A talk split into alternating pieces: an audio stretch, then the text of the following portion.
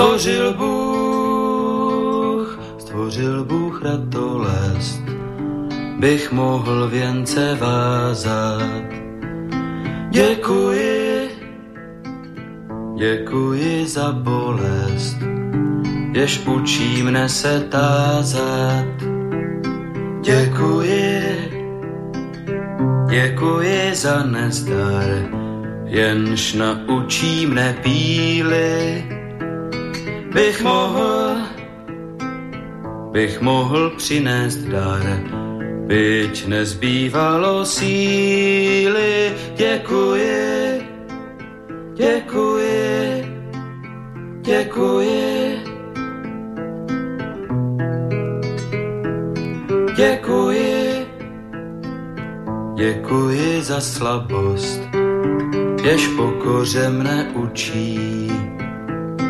Pokoře, pokoře pro radost, pokoře bez područí. Děkuji, za slzy děkuji, ty naučí mne citu, živým již, živým již žalují a křičí po soucitu děkuji, děkuji, děkuji. Dobrý večer, vážení posluchači. Stanislav Novotný zdraví srdečně z Prahy všechny Slováky a Čechy, kterým není stejný osud našich zemí, našich národů. Je zřejmé, že povaha a podoba euroatlantické civilizace se mění takřka před očima a že se celý svět dostává do nového pohybu. Je také zřejmé, že tento pohyb má a bude mít značný vliv na kvalitu života jednoho každého z nás a na naše národní bytí uprostřed Evropy. O projevech těchto změn, o jejich důsledcích, o jejich fatálnosti, či naopak o možných reakcích a řešeních, tedy o jejich plusech a mínusech si povídáme v pořadu na Prahu změn. Jinými slovy diskutujeme o zkušenostech, znalostech, názorech a činech výrazných osobností žijících v naší složité době. No dnes si budu povídat se Zuzanou Majerovou Zahradníkou a vy se, milí posluchači, můžete zapojit do debaty jako vždy také, pokud pošlete svůj dotaz na adresu studiozavináčslobodnyvysílač.sk nebo budete-li telefonovat na číslo 048 381 01 01 to platí pro posluchače ze Slovenské republiky. No a z České republiky můžete volat na číslo 00 421 483 810 101. Zuzana Majerová Zahradníková, učitelka, tlumočnice, překladatelka a úřadující předsedkyně Hnutí občanů Trikolora. Dobrý večer, vážená paní Zuzano, vítám vás srdečně na našem váženém slobodném vysílači v pořadu na Prahu změn. Moc krát děkuji za pozvání a pěkný dobrý večer přeji všem. Tak, paní Zuzana, vy jste se narodila a žijete v Olomouci, milujete jeseníky a říkáte, že vás silně ovlivnil šestiletý pobyt v kanadské britské Kolumbii. No ale pojďme po pořádku. Vy celý život se spojena především s Olomoucí. Co vás na tomto městě s impozantní a slavnou historií nejvíce přitahuje a inspiruje? Jak právě Olomouc formovala vaše názory na svět, politiku a společnost. To a vůbec povídejte nám trochu o sobě, od svého útlého mládí až po dnešní zralé mládí. Děkuji, děkuji za slovo, jak mě Olomouc formovala. Já myslím, že v prvé řadě mě zcela jistě formovali rodiče a celá naše eh, celá naše historie rodinná. Uh, Olomouc to jako rodiště byla ta třešnička na dortu, protože vzhledem k tomu, že mám velmi blízký asi maminkou daný, uh, také hodně vztah k umění, tak jsem odmala vyrůstala v tom prostředí maminčina krásná, pojetím očima i, i rukou, protože maminka nejenom, že malovala, ale tvořila téměř se vším je, pro radost a Olomouc je z mého pohledu opravdu taková perla Moravy. Je to nádherné barokní město, které má největší počet kašen. Máme tam nádherný sloup svaté trojice. Já mám ráda ty triády nějakým způsobem. Aha. A e, i mě vlastně ovlivnila v tom smyslu, že jsem nakonec místo na práva do Brna šla studovat, protože tatínek je ekonom, maminka byla malířka, ale po válce to bylo velice těžké, takže vystudovala pouze obchodní akademii a živila se, živila se celý život jako účetní, ale ten koníček e, svůj provozovala, pro, provozovala nadále, takže e, řekla bych, že ano, Olomouc, rodina, to je, co mě, co mě formovalo a já, bych, já se strašně rozvykládávám. Zkuste, zkuste Ale klidně, možná... klidně povídejte, protože jste tam vychodila nějakou školu, tam jste měla nějaké zážitky, to znamená nějakou základní školu a potom jste šla na gymnázium, to asi bylo pro vás nejdůležitější období tehdy? Ano, gymnázium Hejčín. Už tenkrát to bylo složité, protože ač jsem měla v té době vlastně v tom 70. nebo ne, 85. roce eh, se chodilo z osmé třídy a když jste měl samé jedničky, tak tam eh, to bylo tenkrát v té době bylo nějakým způsobem automatické přijetí, ale vzhledem k té rodinné dizidentské historii, protože dědeček byl zakladatelem Sokolovi Smrčkovi župy, byl, mm, vybudoval atletický stadion za Sokol, který potom samozřejmě za komunistů nemohl, nemohl působit, takže se to přejmenovalo na tělovýchovnou jednotu Lokomotiva Olomouc a dědeček byl v, dva, v 62. za svou činnost v Sokole opět uvězněn, takže eh, ani tenkrát v té době, kdy jsem šla na, ten gymna, na to gymnázium, tak to přijetí nebylo úplně, eh, úplně automatické, bylo to až na základě nějakého odvolání. Ve finále se to tedy povedlo. No a potom už se nám blížil ten závěr 80. let a e, samozřejmě s, s tím přišlo ať už několik vět třetíku a potom 17. listopad v, ma, v mém maturitním ročníku. Já na to doteď vzpomínám. Měli jsme dokonce i takovou skupinu nedávno před Eh, výročím, kde jsme si eh, každý den, jak kdyby eh, psali ty poz, poznatky každého dne od toho 17. a člověku opravdu tím, že ta parta těch 20 lidí, ať už to, nebo 30, ať už to byli lidé tenkrát z Univerzity Palackého, já ještě teda student maturitního ročníku gymnázia, jsme si hodně vraceli do té minulosti, měla by vzniknout o tom i nějaká kniha. A vlastně si pamatuju, to byl pátek a já jsem potom v pondělí eh, v pondělí toho 20. šla do školy, tatínek už mě nechtěl pustit, protože tušil, že já se nebudu úplně mlčet, no a, a ono se to tak nějak stalo, takže gymnázium Hejčín bylo jedno z mála středních škol, která vstoupila do stávky, co by střední škola a tu stávkovou pohotovost držela.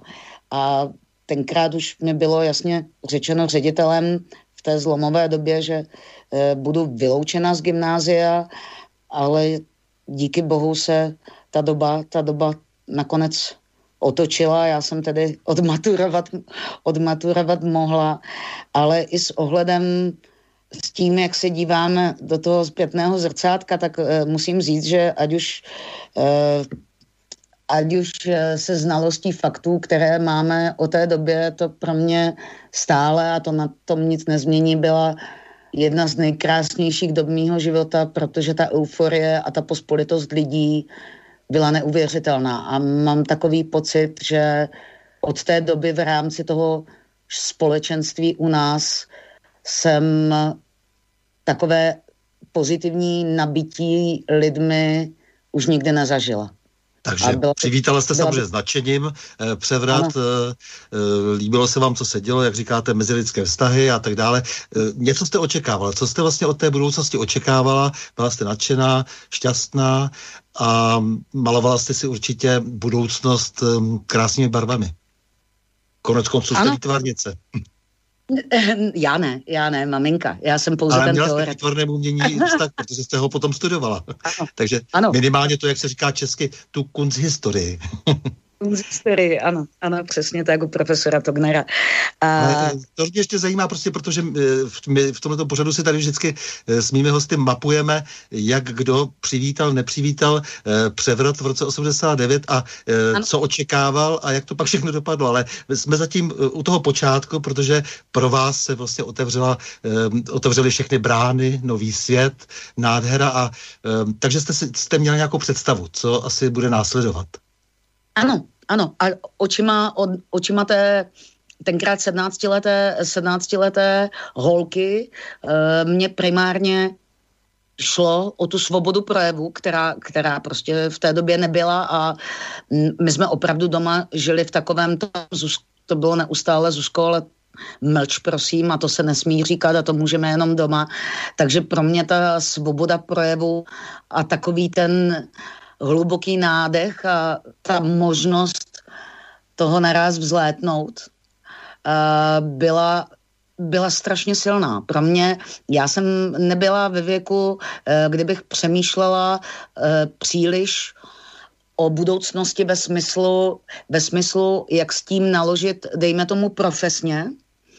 Eh, spíše jsem si, protože jsem byla v tom období dospívání, užívala, užívala toho pocitu, že se nemusím bát říkat svůj názor, Eh, protože moji rodiče tím, tím, v jaké době žili, byli pod, v podstatě hodně paralizováni, takže já, já jsem to vnímala, i to štěstí, jak kdyby za ně.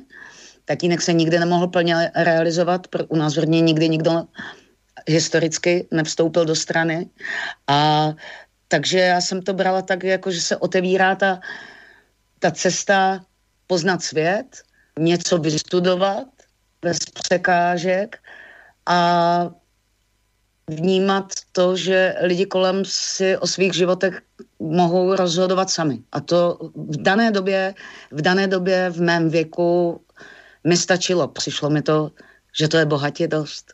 Takže jste šla studovat eh, potom nakonec dějiny výtvarného umění na, ano. Eh, eh, na Univerzitu Palackého? Ano, ano, přesně ale, tak. Ale zároveň jste měla jak si touhu se ještě podívat jako do světa, takže jste to raději potom přerušila ve třetím ročníku, jestli tomu správně rozumím? No, to nebylo raději. Já jsem se, já jsem se ve třetím ročníku před státnicemi zamilovala a odjela do Kanady. Aha, jasně, dobře. To, by... Takže jste... to, to byla jiná touha než cestovatelská v tom konkrétním případě. Znal jsem jednoho takového šéf-redaktora, který nedávno zemřel a který vlastně také takhle odjel do Kanady za lásku a pak to zase udělal nějaké špatné zkušenosti a vrátil se raději sem. Tak v Kanadě jste, jste se potom studovala, jste se věnovala angličtině samozřejmě, to je velká příležitost a byla jste tam ano. 6 let. Ano, narodil se mi tam syn Matěj a ano, a byla jsem tam 6 let a po 6 letech, já jsem tam nikdy, eh, ani v té době těch 6 let, byť jsem si tam vybudovala mnoha přátelství, která trvají doteď, ale já jsem nikdy tam nešla s tím, že bych tam měla zůstat. Uh-huh. Já už tenkrát, když jsem odjížděla v tom Dubnu, tak jsem si pouze přerušila, přerušila studium do podzimu, pak jsem to protáhla na dva roky, no a pak z těch dvou let bylo šest, takže už to, a už jsem byla hlavně máma, takže ty starosti pak byly, uh, byly jiné, byly důležitější, bylo to mateřství jsem vždycky brala jako prioritu a tu rodinu, takže ano, ty překážky... Takže oblíbila jsi si Britskou Kolumbii, nádherný, nádherná země nádherná u Tichého oceánu. Ale, ten, ale to umění tam chybí, no. Tam to jsem třeba, to jsem třeba, to mi chybělo, no. Chyběla mi ta, ta histo- ten vztah těch lidí k historii, ten tam prostě není příliš, příliš dlouhý, příliš bohatý a vůbec to, to pojetí krásná, oni vnímají trošičku jinak, ale zase jinak to Kanaděni jsou strašně přímočaří, uh, rovní, pracovití lidé. Tak jste Mají... si přivezla domů angličtinu a potom jste mhm. pracovala? Když jsem se vrátila po těch hmm. šesti letech, uh, po těch šesti letech, když jsem se vrátila, tak protože můj bratr o deset let starší, Dušan Dvořák, eh, jeden ze zakladatelů vlastně doléčovacích ústavů v České republice, eh, který vlastně původně vybudovali Sananim P centrum, což byl doléčovací ústav, stále je tady v eh, Praze pro závi- pro léčbu nebo doléčování závislostí a on taky pocítil tu touhu, eh, takže se v 97. roce vrátil zpět z Prahy do Olomouce. Já jsem v tom 98.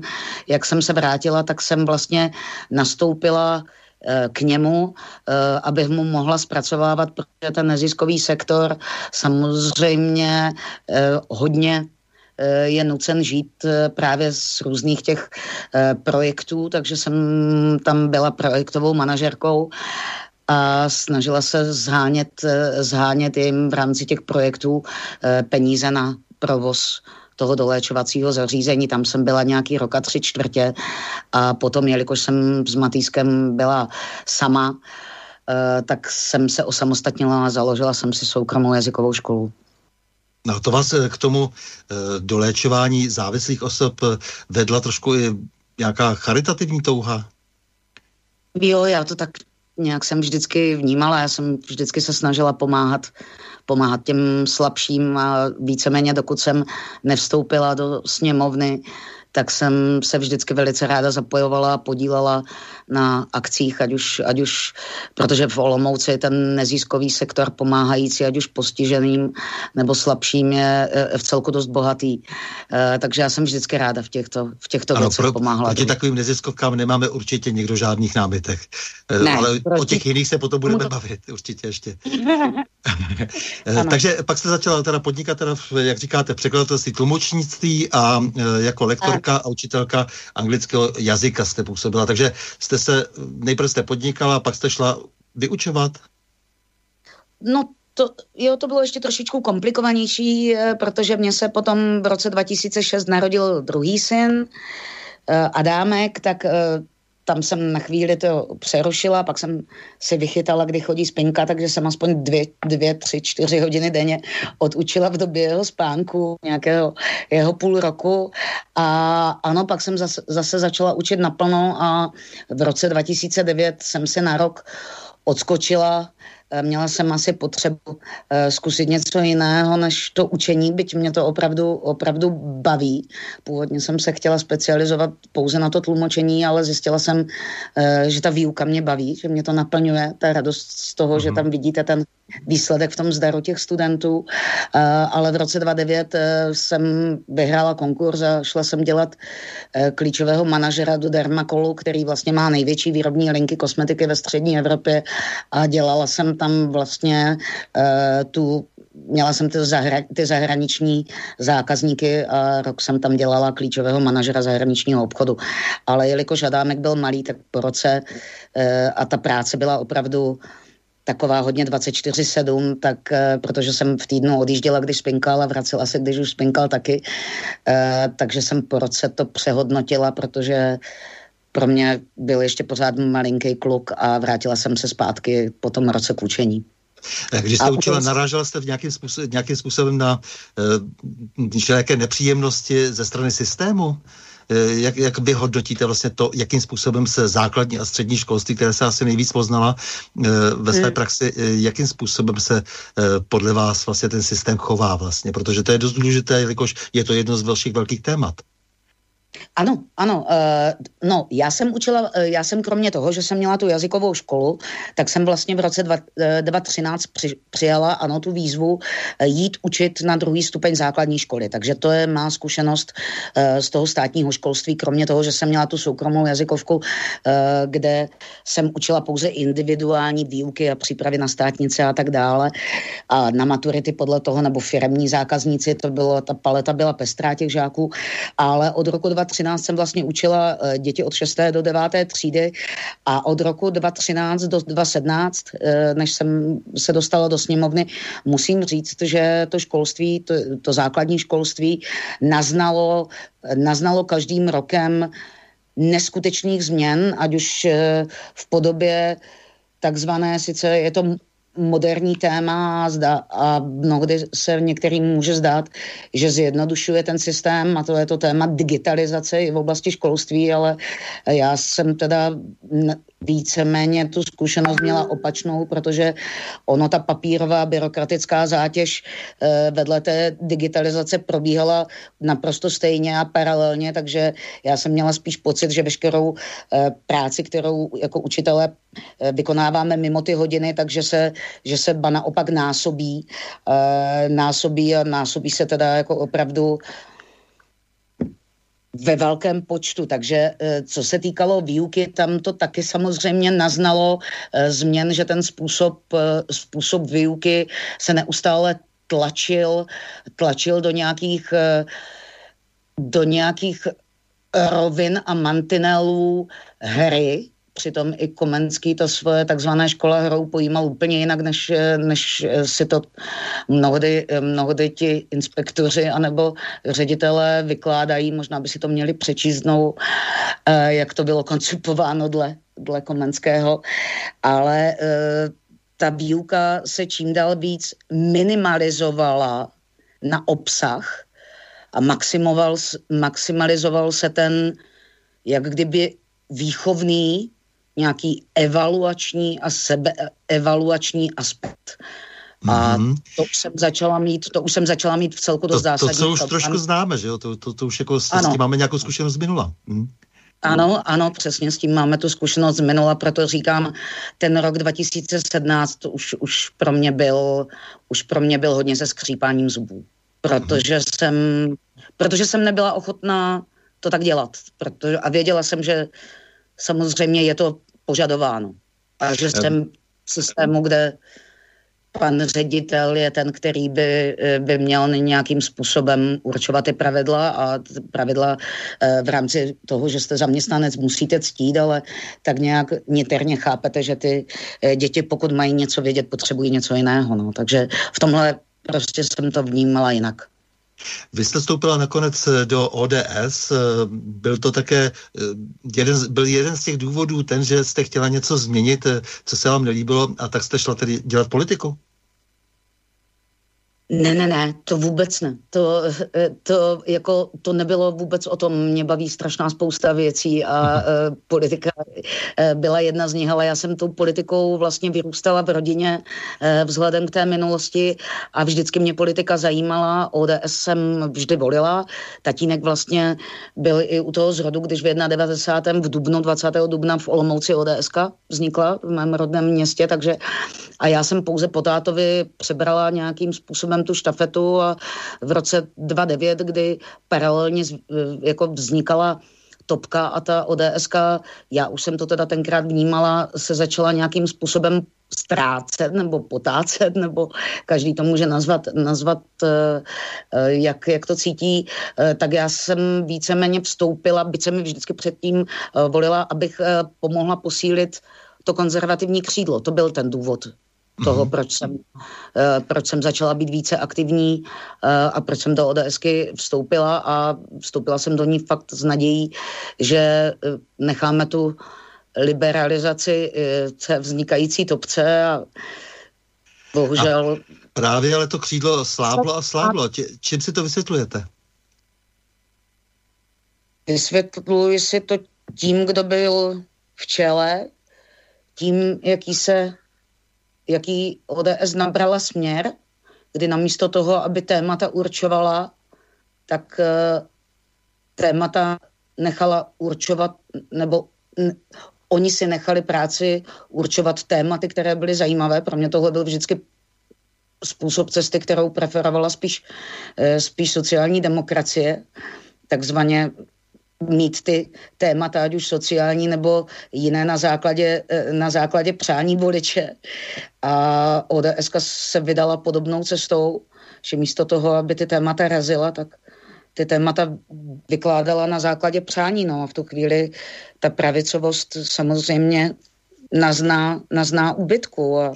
A nezdá se, že tam bylo i nějaké silné zahraniční působení na to, že se ODS začala e, docela prudce měnit. Já si pamatuju třeba, když vzniklo CEVRO, e, tak se hodně diskutovalo o tom, že třeba CDU tady nemá žádného partnera, že nemůže pořád toho správného a najednou ho našla tady e, skrzevá třeba i CEVRO, e, to znamená e, nadace Konráda Adenaura a tak dále.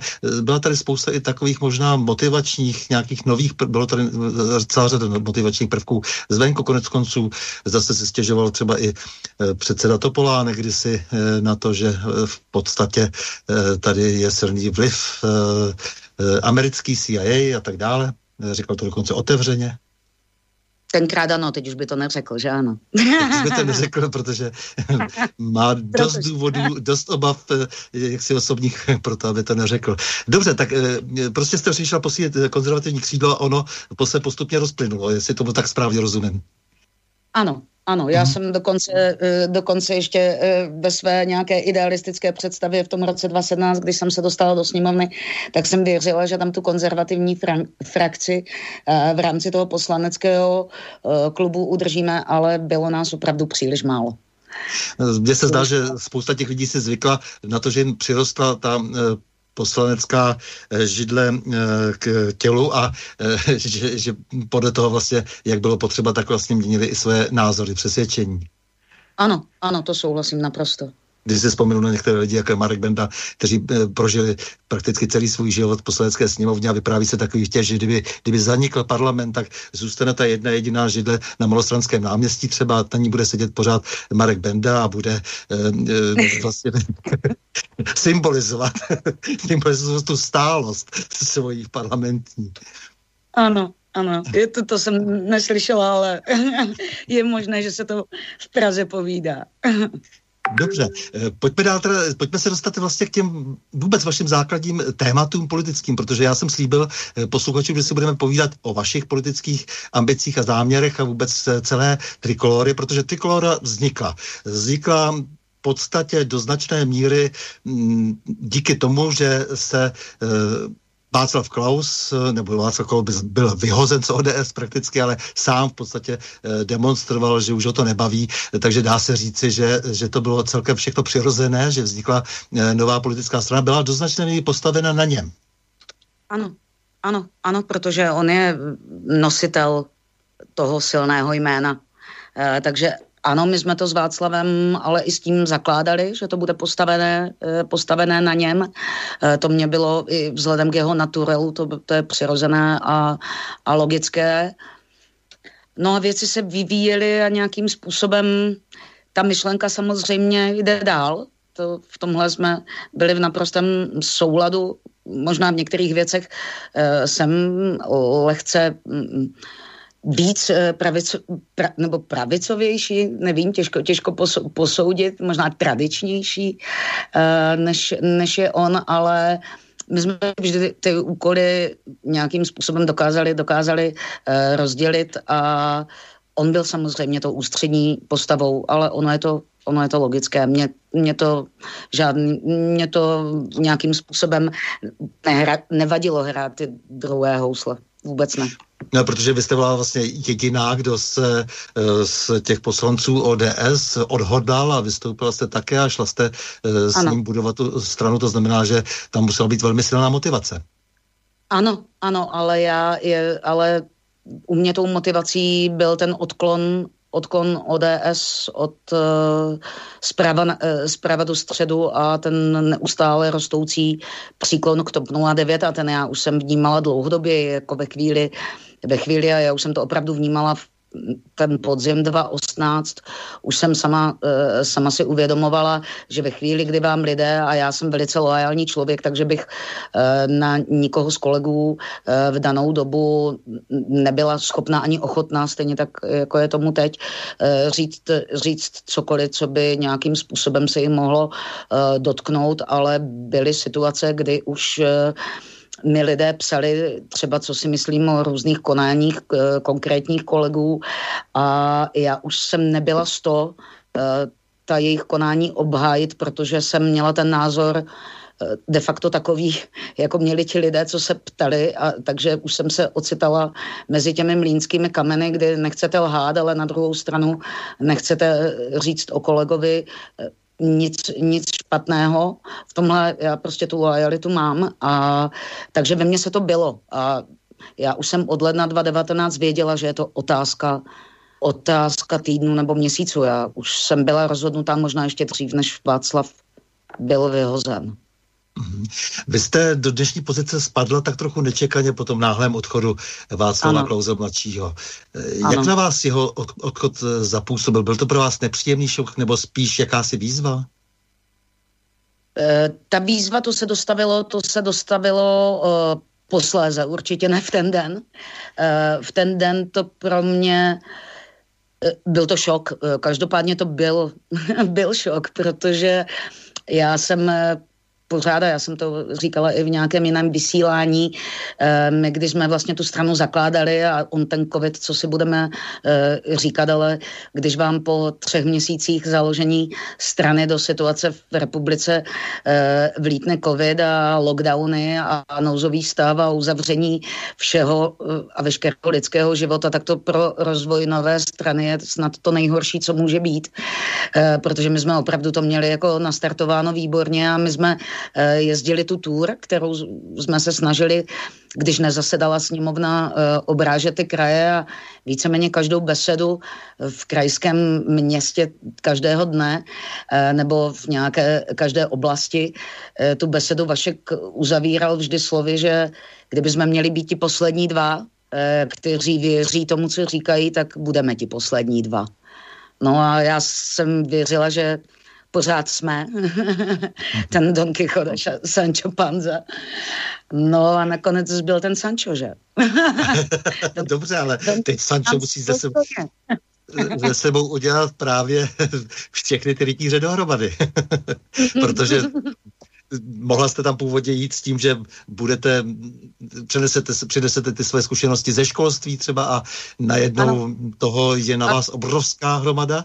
Eh, chcete-li z té strany něco udělat, tak eh, budete muset ano. asi mnoho věcí změnit, protože strana si nevedla příliš dobře, eh, preference nevypadaly tak působivě, jako se zpočátku zdálo, že budou vypadat.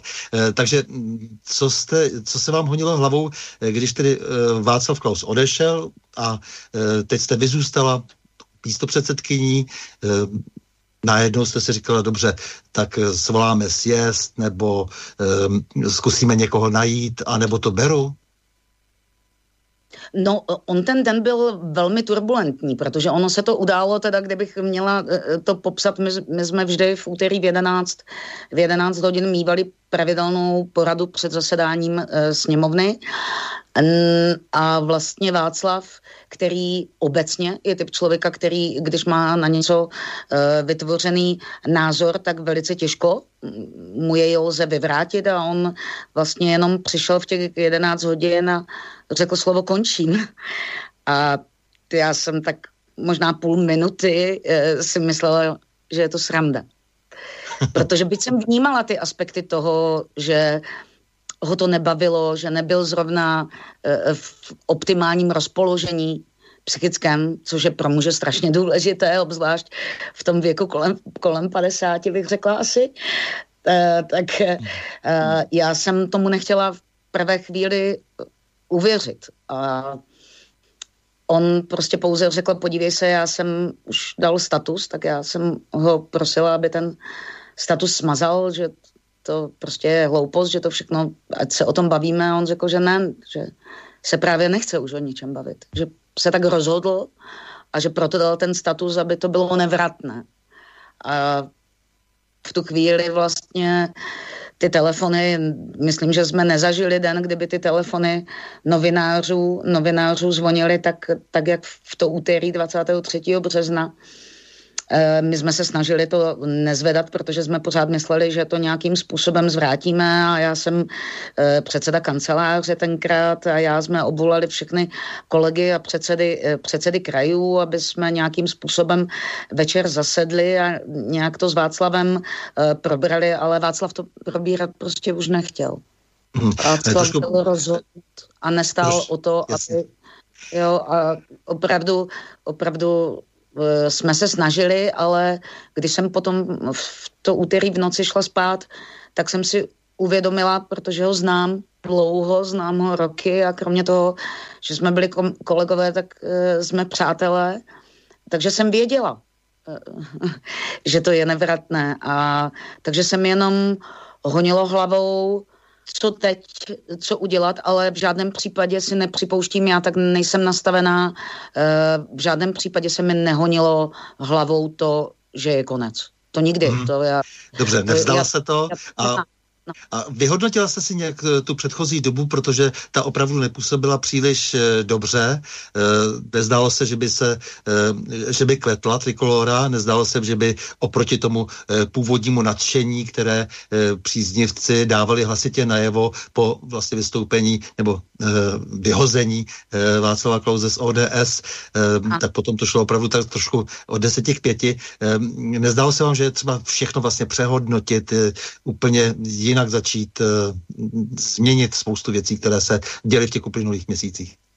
No, e, přehodnotit možná, ale změnit třeba ta idea, ta myšlenka, e, ty tři pilíře, na kterých strana vznikla, tam není důvod cokoliv přehodnocovat, protože ta hodnota se myslím toho programu pravicového a ta normálnost toho bytí, kterou, kterou de facto ten program je prosátý, eh, tak ta je nadčasová a tam v tom není co změnit.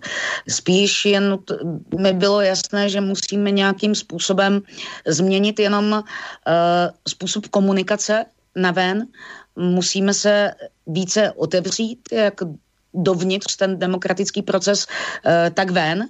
A ono je to jako za ty dva měsíce se, se udělalo spousty, spousty práce, která možná není úplně viditelná, ona vždycky ta není mravější práce, je, která je nejdůležitější, tak je ale takzvaně neviditelná na ven, e, ale vnímali jsme to, já si myslím, že to byla i součást té Václavovy skepse, že vlastně on očekával daleko, on očekával daleko víc, no. on, on měl ta očekávání, e, která já jsem si třeba příliš nepřipouštěla, já jsem tomu vždy věřila, věděla jsem, že eh, cesta, po které jdeme, je správná, ale věděla jsem zároveň, že v některých věcech nejsme jednoznační, jo? že třeba i s tím Václavem samozřejmě ve spoustě věcech jsme měli nějakou názorovou kolizi, ale to je, to je přeci naprosto normální. To, a naopak by to bylo divné, kdyby, kdyby se dva lidé zhodovali, zhodovali na 100%, pak jeden z nich musí zákonitě se podvolovat druhému. Jak, takový dva lidé, těžko říct, jestli jsou, ale uh, takže jasně vnímala jsem, že to není to, eh, to, eh, co jsme si mysleli, že to bude. Myslím si, že i proto Václav nastartoval zcela definitivně už v lednu a šli jsme do toho spojení se soukrom, svobodnými i soukromníky. Prostě otevřeli jsme tu platformu těch pravicových, těch pravicových sil, aby, abychom nějakým způsobem posilovali dále tu ideu. Tohle to všechno Václav dělal právě právě proto. A já jsem pouze to převzala, musela na to, na to vytýčené hřiště, e, jsem musela přijet a ty mantinely e, trikolory v něm hájit, což samozřejmě e, není úplně jednoduché, ale musím říct, že ta vyjednávání probíhají e, probíhají velmi dobře a e, probíhají v souladu, protože my na rozdíl od té prapodivné koalice spolupa, spolupachatelů máme opravdu ten e, společný pravicový program, v tomhle my se nelišíme, takže tam nedochází k, nějakému, e, k nějakým rozbrojům, e, pouze se finišují kandidátky a tam samozřejmě, samozřejmě vždy je to o způsobu vyjednávání a snažíme se samozřejmě i otevírat další možnosti které třeba Václavovi nebyly, nebyly úplně třeba možná v danou dobu blízké. No právě já si myslím, že tu změnu je třeba také nějakým způsobem dobře teď prodat, protože máte málo času, chcete-li uspět ve volbách, eh, tak eh, jak říkáte, eh, musí být cítit z toho vašeho, nejenom z toho programu vlastně, ale i z toho chování, protože programů tady bylo napsáno velmi mnoho a všechny politické strany mají nějaké programy, které vždy, nebo kdysi dávno zajímali, zajímali voliče, dneska už nikdo ani žádné programy téměř nečte. Ono je třeba nabídnout nabídnout nějakou autenticitu, je třeba nabídnout nějakou opravdovost, nějakou vážnost, eh, nějaký vážný přístup k té věci a, a to musí být nějak cítit. Eh, a to se myslím, že úplně nedařilo, protože eh, trošku to, to byly takové piruety různé, ani tak, ani tak, a, ale máme přece pravicový program, máme takový makový program, je to no. jasné. Eh, dali jste se dohromady konec konců se stranami blízkými, eh, což ano. je určitě dobře, ale samozřejmě, jak sama víte, eh, ten aritmetický součet nestačí jak si k tomu dostání se do sněmovny, to je prostě jedna věc, že to vypadá dobře na první pohled, ale teď je třeba se zviditelnit, že víte přesně, co chcete a že víte, na koho cílíte a že ten volič vám to musí uvěřit. Ano, ano, zcela jistě, ale já bych ještě eh, dodala, eh, ten pravicový volič vždy byl a vždy bude náročnější. Eh, takže i co se týká toho programu, a máte pravdu, dřív to bylo daleko víc, ten souboj o ideích, ten politický souboj. Teď už to mnohdy není, není o těch ideích, je to spíše mnohdy jenom o těch, o těch lidech nebo o těch slibech, ať už jsou jak takové či makové. Někdo říká, že už dávno ne- neexistuje pravice a levice. Já pořád teda e, si myslím, že v určitých pohledech se to musí rozlišovat, třeba v tom ekonomickém. A já si myslím, že ti pravicoví voliči opravdu ten program byť by měl být jasný, stručný, výstižný, to je důležité, ale eh, myslím si, že pro ně není zanedbatelný. My jsme byli velice v tom počátku urugování, kdy, kdy bude kompletní. E, jo, takže tam bych zase to nepodceňoval, toho pravicového voliče. Hm. Ale samozřejmě já, jasný, možná má... Já jsem hodně blízko k tomu, eh, že, že opravdu byl ten prostor, eh, že se opravdu rozvolnila vlastně ta původní e, rétorika pravice, levice, nebo i to faktické konání napravo, nalevo, že ano. jak se spíš dnes, jak si, a vy jste to také už naznačila, ta e, dělící čára probíhá jinudy. To znamená například konzervatismus a ten e, vypjatý liberalismus, který připomíná e, marxistickou dialektiku, jako to znamená žvejkačku. Jo, takže to, to, to, si myslím, že tady někde prostě jako je dneska to, e, dneska vlastně to dělení a všimněte si, že i třeba původně třeba levicový Jan Keller hovoří o levicovém konzervatismu. Eh, to znamená, že tady dochází často k propojování eh, v tom boji za normálnost tohoto světa eh, lidí, kteří původně se také vymezovali tou starou, 200 let starou retorikou po francouzské revoluci. Ano, ano. To s vámi naprosto souhlasím. Hmm. Takže možná, že některé ty akcenty jsou teď pro lidi důležitější a mm, myslím si, že taková ta záchrana našeho starého dobrého světa nebo pokus alespoň o tu záchranu nebo alespoň o nějaké přibrždění eh, toho šíjenství, které se kolem, kolem nás děje, je pro mnoho lidí mm, vlastně to nejcennější. Ano.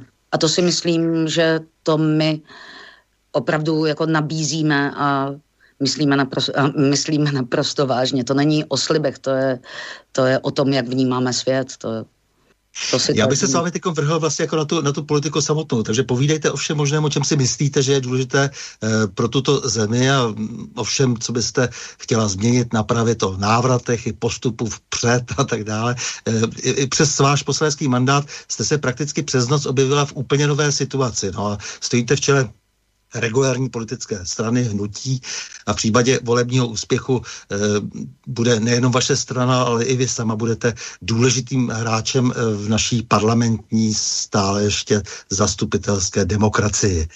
E, tak e, já bych to začal třeba od té vnitřní politiky. Říkáte ano. ekonomika, že je teda pro vás nejdůležitější, klíčová. Já si myslím, že pro takovou stranu, jako je Trikolora, určitě mm, Jste připraveni třeba i na nějakou reflexi minulosti, protože tady se toho mnoho stalo a e, některé ty věci prostě jsou e, tady jasná kauzální e, příčina e, jako toho, co se stalo v těch 90. letech a co se děje e, teď. E, já si myslím, že i tahle revize je do určité míry nutná. Ano, ta, ta, souhlasím, že, možno, že ano, ale myslím si, že ten pohled zpět je důležitý k tomu uvědomění si toho, eh, kam se posouvám dopředu.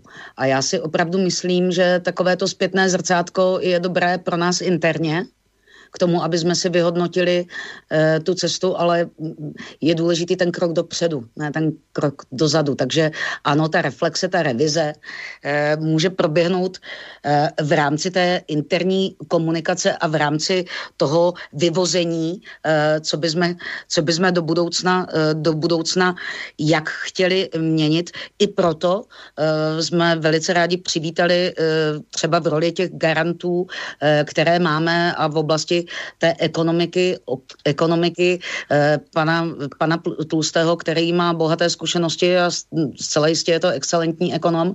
On je ne, nestraní, nestraník, ale, ale vážíme si jeho přínosu v této oblasti a ten program, který vlastně chystáme do budoucna, tak je i zacílen samozřejmě na ty důsledky toho, eh, kde jsme se teďka odstli a na ta, na ta řešení, eh, který nám nejen COVID, ale vůbec ten celkový úpadek toho, co se děje, eh, přináší. Takže to já, když to třeba vezmu, o těch velkých problémů. Zprivatizované banky vyvádějí zde vytvořené bohatství ven, minimální odhad je to, že to je 400 miliard e, ročně.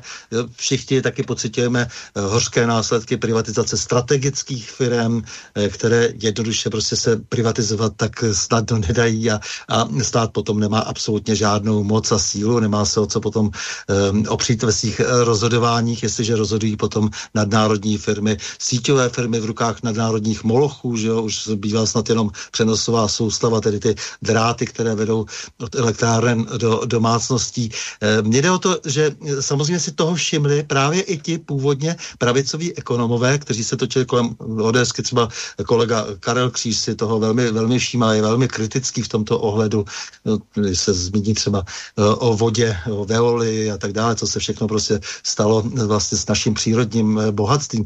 To jsou věci, kde, kde bychom asi měli Eh, dokonce vzít i zpátečku. To znamená, že přemýšlet o nápravě. Ano, ano, to, se, to, s vámi, to s vámi zcela, zcela, jistě, eh, zcela jistě souhlasím, ale věci, které se staly a jsou, jsou věci, které lze měnit a jsou věci, eh, ze kterých je nutné se poučit. Jo, ale o nápravě, to bychom museli si zmínit nějaké konkrétní, konkrétní téma o nápravě čeho jak a jak. Vy to samozřejmě zmiňujete v mnoha ohledech, ale tohle já bych nechala na těch našich ekonomických expertech, protože Jasně. toto téma je jako výsostně jejich parketa. Ne, ne, není to eh, jednoduchá věc, já jenom, eh, jenom prostě se ptám, proto já vám ale... nechci vás tím uh, unavovat, ale jenom, že prostě přece jenom jsem rád, že se právě z toho původně pravicové spektra ozývá stále více kritických hlasů, třeba jsme si tady i povídali s panem Ševčíkem nedávno, ano. stále více kritických Náš. hlasů, které prostě vědí, že minimálně, jak, jak si od nějaké doby, každý to má tedy nastavené jinak, nebo uh, od nějakých činů, skutků. Teď nejde o ODS, ale jde o nejrůznější lidi, kteří se podíleli vlastně na, té, na tom, jak říkám, kauzálním nexu, který začíná někde eh, v 90. letech, ale potom samozřejmě pokračuje dál a dál a dál a, a eh, postupně se republika ocitla eh, pod nadvládou bank nadnárodních a nadnárodních firm a to si myslím, že není úplně ideální. Ano, to souhlasím. To samozřejmě jo. souhlasím. To samozřejmě souhlasím. ale když se téma bych taky no. právě garantu Ševčíkovi, který je úžasný národohospodář tak byl tady v, v tomto pořadu, jsme si povídali s Miroslavem, takže, takže i to se, eh, to, to, to si můžete potom přeposlechnout, nebo že mohou i eh, vaši eh, posluchači, fandové. Tak a já jsem ještě chtěl zmínit třeba takové to, že se tady úplně zakázaly takové ty instituci znárodnění, vyvlastnění, zestátnění a tak šeli, jak, si, jak všichni mají ty, ty vlastně negativní pocity eh, z toho, z té minulosti, že jo, a ono se na to nelze do nekonečna vymlouvat. Eh, například eh, by to měl být i určitý druh trestu v případě třeba Bakaly, když vidíme, jak tedy řádil a stále řádí a jakoby se nechumelilo. Všichni konstatují, že prostě se staly věci, jak si třeba v té severní Moravě které jednoznačně e, zakládají důvod k trestnímu stíhání a e, nic e, nikdo nekoná. Je, pro, Já mám pocit, že probíhá, protože, eh, protože eh, pokud je mi známo, a o tomhle by mohl mluvit Vašek Klaus mladší, Václav byl i v té komisi, která byla v parlamentu která byla v, v parlamentu založena, to byla ta komise na vyšetřování ano. OKD a závěry z toho bylo, že to opravdu podstoupili, podstoupili e, policii a to trestní řízení bylo zahájeno. E, je pravdou, že to nějakým způsobem utichlo. E, utichlo, to trestní řízení trvá, tam je jaksi důvod jaksi, jak, ještě jeho rozšíření, že já jsem trošku si sledoval tu komisi, ale ano. jde o to, že pokud ten stát často není schopen nakonec jaksi tím standardním způsobem vlastně vůbec zjednat nápravu, e, tak občas se děje to, že, že se přistoupí k takové radikálnímu řešení a myslím, že v některých případech by e, to bylo dobré, kdyby tady byly takové příklady a všichni ostatní si uvědomili, že hold jaksi je někde hranice pro tu aroganci.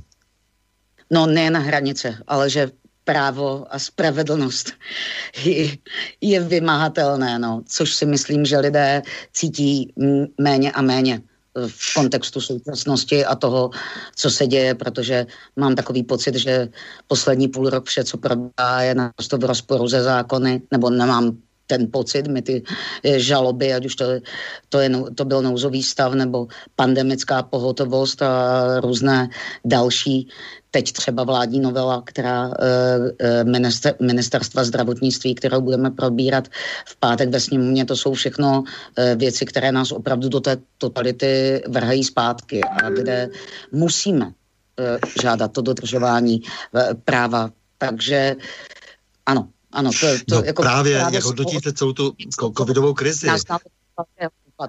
No. Eh, tu covidovou krizi prostě adekvátnost vládních opatření, to je samozřejmě eh, asi nej, jedna z nejdůležitějších otázek, aktu, velmi aktuálních, eh, ke které by se měla uh, Trikolora dnes a denně uh, vyslovovat, protože celá evidentně se tady porušuje ústava, eh, při, přijímají se, uh, nebo respektive nouzové stavy, které jsou určeny samozřejmě pro úplně jiné situace, tak se tady zneužívají k tomu, se jela, jela prapodivná vlastně... ekonomika.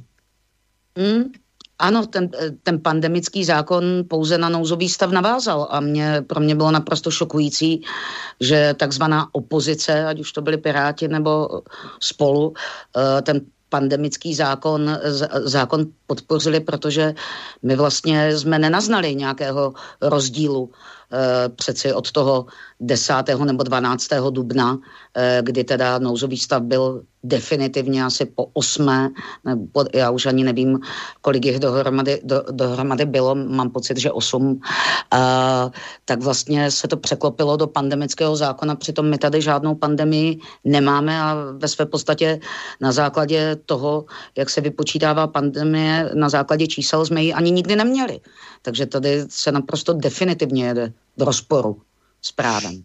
O, ta eh, covidová krize eh, velmi úzce souvisí, nebo ne, eh, dobře se na ní vlastně zobrazuje rozpad právního státu. To už ano. není žádná legrace, nejenom právního státu, ale následně na to i společnosti. Jo. To, ale to je logické. To je logické, když kdy každý přece máme nějaký, a já jsem to nedávno je ve sněmovně říkala, když eh, každý máme nějaký vzor u dětí, to jsou rodiče a e, nějak s tím člověk vyrůstá a ta společnost e, vždycky se dívá, e, co tě takzvaní nahoře a když vidíte, že e, obyčejní lidé opravdu a mohu říct, že to někdy jsou opravdu smutní dopisy a maily, které mi chodí a je mi strašně líto, jak lidé mnohdy, kteří budovali nějakou svou živnost eh, desítky let a eh, ve finále díky tomu, co se tady stalo a díky těm opatřením opravdu už bojují, eh, bojují zatímco, zatímco vláda si radostně jede dál a porušuje, porušuje kde co všechno, tak potom ta společnost, že když někdo káže vodu a pije víno, tak eh, ti lidé, ti lidé logicky si to líbit nenechají a já vlastně ve své podstatě se, se divím, že ta reakce eh, z lidu e, není silnější. Protože já si myslím, že my ve sněmovně samozřejmě, že mm, jsme schopni nějakým způsobem to hájit, ale ta matematika ve sněmovně a ty počty jsou neúprosné. E, pořád je nás, je nás velmi málo. A myslím si, že teď už by opravdu lidé se měli zapojit, ať už k těm žalobám, nebo k tomu konání. E, já to ještě e, vezmu jinak trošku. Nemyslíte si, že všechny ty lockdowny v Evropě a u nás nouzové stavy, že do určité míry byly takovou možností, jak odměnit za poslušnost při výkonu těch lockdownů vládní představitele, protože to množství vlastně neprůhledných kšeftů s ano. různými zdravotními pomůckami, testy a vakcínami, to je přece alarmující a v, nouzovém ano. stavu, který vůbec opravdu to není nástroj eh, k eh, potírání nějaké epidemie, která vlastně vůbec nemá eh, parametry epidemie.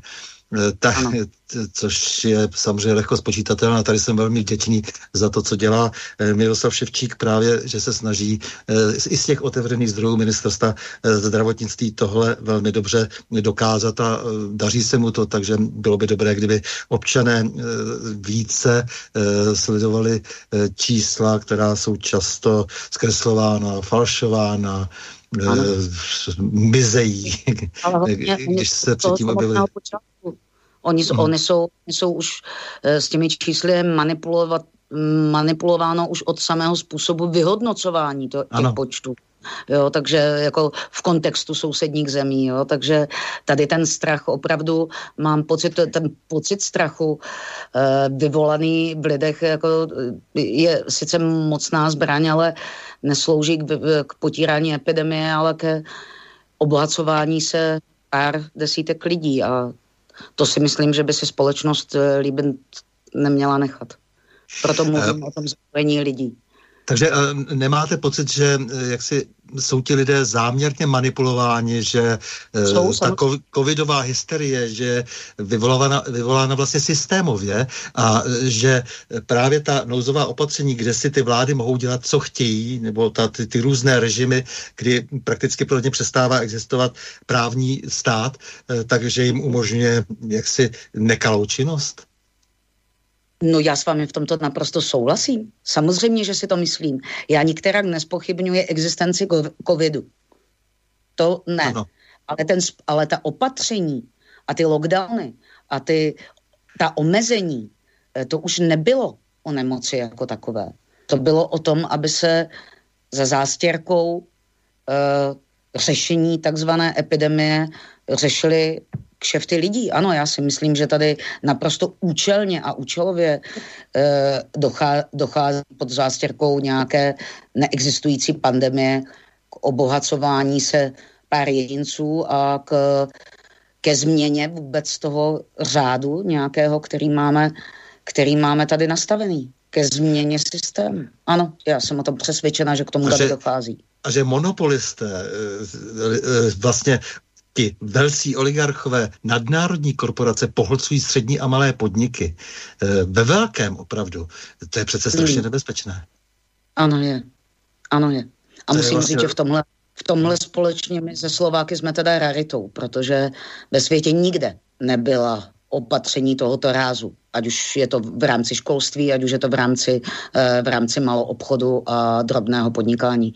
Nikde ve světě nebyla společnost tak zahnána do kouta a tak pouzavírána jako u nás. Znamená to prakticky likvidaci ekonomiky, naprostou závislost už na těch nadnárodních firmách. To znamená, vy, kteří byste se měli starat o, o volný trh, který tady už dávno není a ten trh někomu patří, to víme, že v celých oborech je, ne, nemá vůbec smysl podnikat, protože je, je, ta, je, je to prostředí zmonopolizované.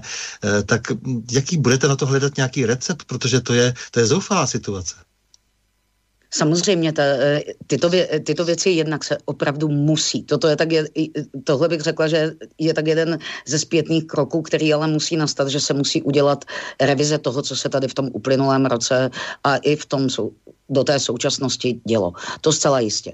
Protože eh, když se podíváte na ten schodek, který tady, tady vznikl a který velice je diskutabilní, jedna, jedna miliarda denně, to když se podíváte na, na ten schodek, který se tady vytvořil touto vládou za rok a půl, tak kdybyste ty schodky všech vlád od 90. roku do současnosti sečetli, tak eh, rozhodně ani v tom součtu ne, ne, ne, nepřevyšují to, co se tady stalo za poslední rok a půl, takže my se k tomu ně, musíme postavit a mu, musíme nějakým způsobem ty parametry změnit, protože takhle nejde. A samozřejmě ty, ty důsledky, ty ekonomické důsledky toho covidu, ať už eh, se to týká školství, toho sekundárního biznesu nebo ekonomiky, hospodářství, eh, zemědělství, ty důsledky oni teprve budou docházet v těch jednotlivých sektorech. To není o tom, co se děje teď, ale je to i o tom, co se bude dít další rok. Budou se zvedat úrokové sazby a tak dále, bude se zvyšovat inflace. Ano, tyhle všechny dopady my musíme nějakým způsobem a musím říct, že máme v tom programu, ať už právě panem Tlustým v oblasti ekonomiky, anebo i kolegou Ševčíkem, máme nástroje a máme, máme vypracováváme jak tu postcovidovou, dobu postcovidovou ve všech oblastech života, jak to nastavit, aby jsme nějakým způsobem minimalizovali ty důsledky toho, co se tady stalo. No. Eh, máme covidem vytunelované zdravotní pojišťovny. Vláda to klidně přizná a ano. na konci roku nebudou prostředky, eh, vlastně, které by hradily eh, zdravotní výkony a e, nikoho to neznepokojuje. E, do toho se dozvídáme, jak bude k nám štědrá Evropská unie, třeba od paní Maláčové se dozvídáme, jak ten sociální systém nám ještě naplní, ale pak už musí přijít nějaká reforma. No, ta Evropská unie to přece dává z našich peněz a, a ne z nějakých fiktivních svých, je akorát naopak ještě zakládáme, aby mohli, mohli se vlastně oficiálně e, korumpovat úředníci a poslanci Evropské unie. Eh, takže jenom se ptám, eh, jak si, jo, jestli, jestli to bude také velké téma, protože není opravdu kde brát. Ano, samozřejmě a, paní Malečová to, toho napovídá, napovídá samozřejmě hodně, ale když je kasa prázdná a není kde brát, tak eh, možná ctí heslo slibem nezármoutíž, ale já si myslím, že je důležité, aby lidé znali uh, tu realitu jako takovou a nechci v žádném případě nikoho strašit, jako ba naopak chceme nabídnout ten ten recept nebo ten způsob toho řešení, ale tady úplně teda příliš nechci odkrývat ty karty a nahrávat, nahrávat jiným. E, k využití tohle všechno jako je součást toho programu a to téma e, toho covidu, ať chceme či nechceme ve svých důsledcích, bude volební téma. Takže... Víte co, aby, abychom si trošku oddychli, máme za sebou polovinu, e, tak já bych poprosil Eh, poprosil bych Borise, aby nám pustil Blanický manifest eh, od eh, Aha. Daniela Landy, protože to je, já Dana znám velmi dlouho osobně, ale v tomhle případě se mu podařil majstrštyk. To znamená, že on je autorem písně a textu, ale podařilo se mu k tomu zaspívání si pohromadě sehnat další frontmeny kapel. Takže zpívá František Černý z Čechomoru, Josef Vojtek z Kabátu, Václav Bláha z Jokyho Byla, eh, Roman Ize, Izejáš z Dogy, Proteus Jan Macku, Dimitri. Znamená šest osobností, které se spojily, aby podpořili boj za lidskou svobodu v této šílené době. Takže myslím si, že se naprosto k této části povídání ta, eh, ta, ta úžasná eh, píseň s tím drivem a s tou chutí bojovat za svobodu hodí.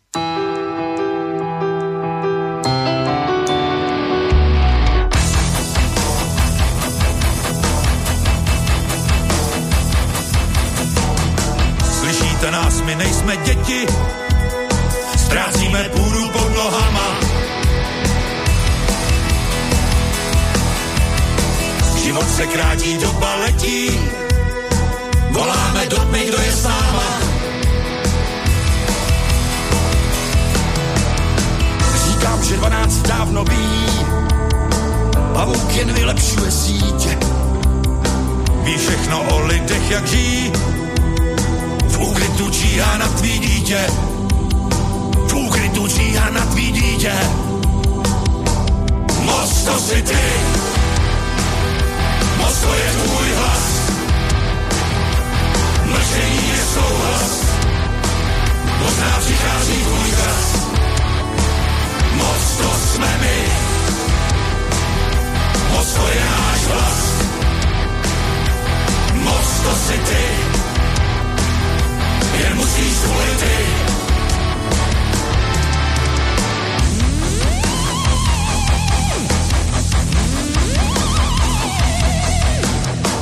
My máme paměť děravou, z lží je pravda, z pravdy fámy.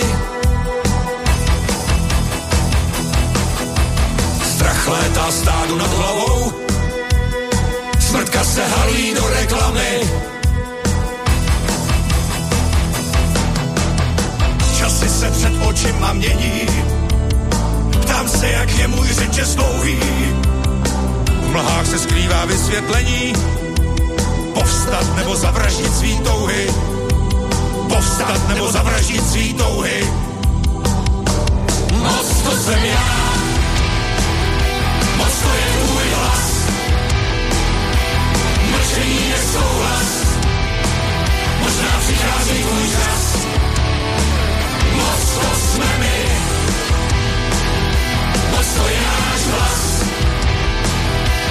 Moc to si ty, je musíš spojit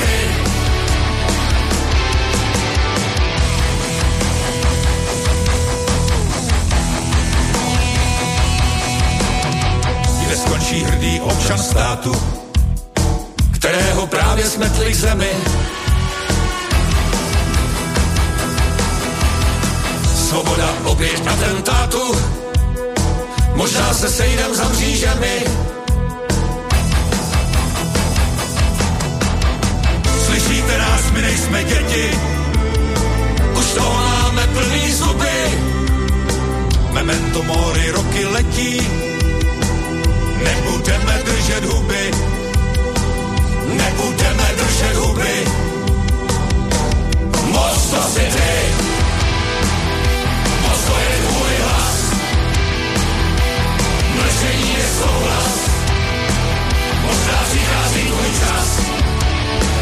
Moc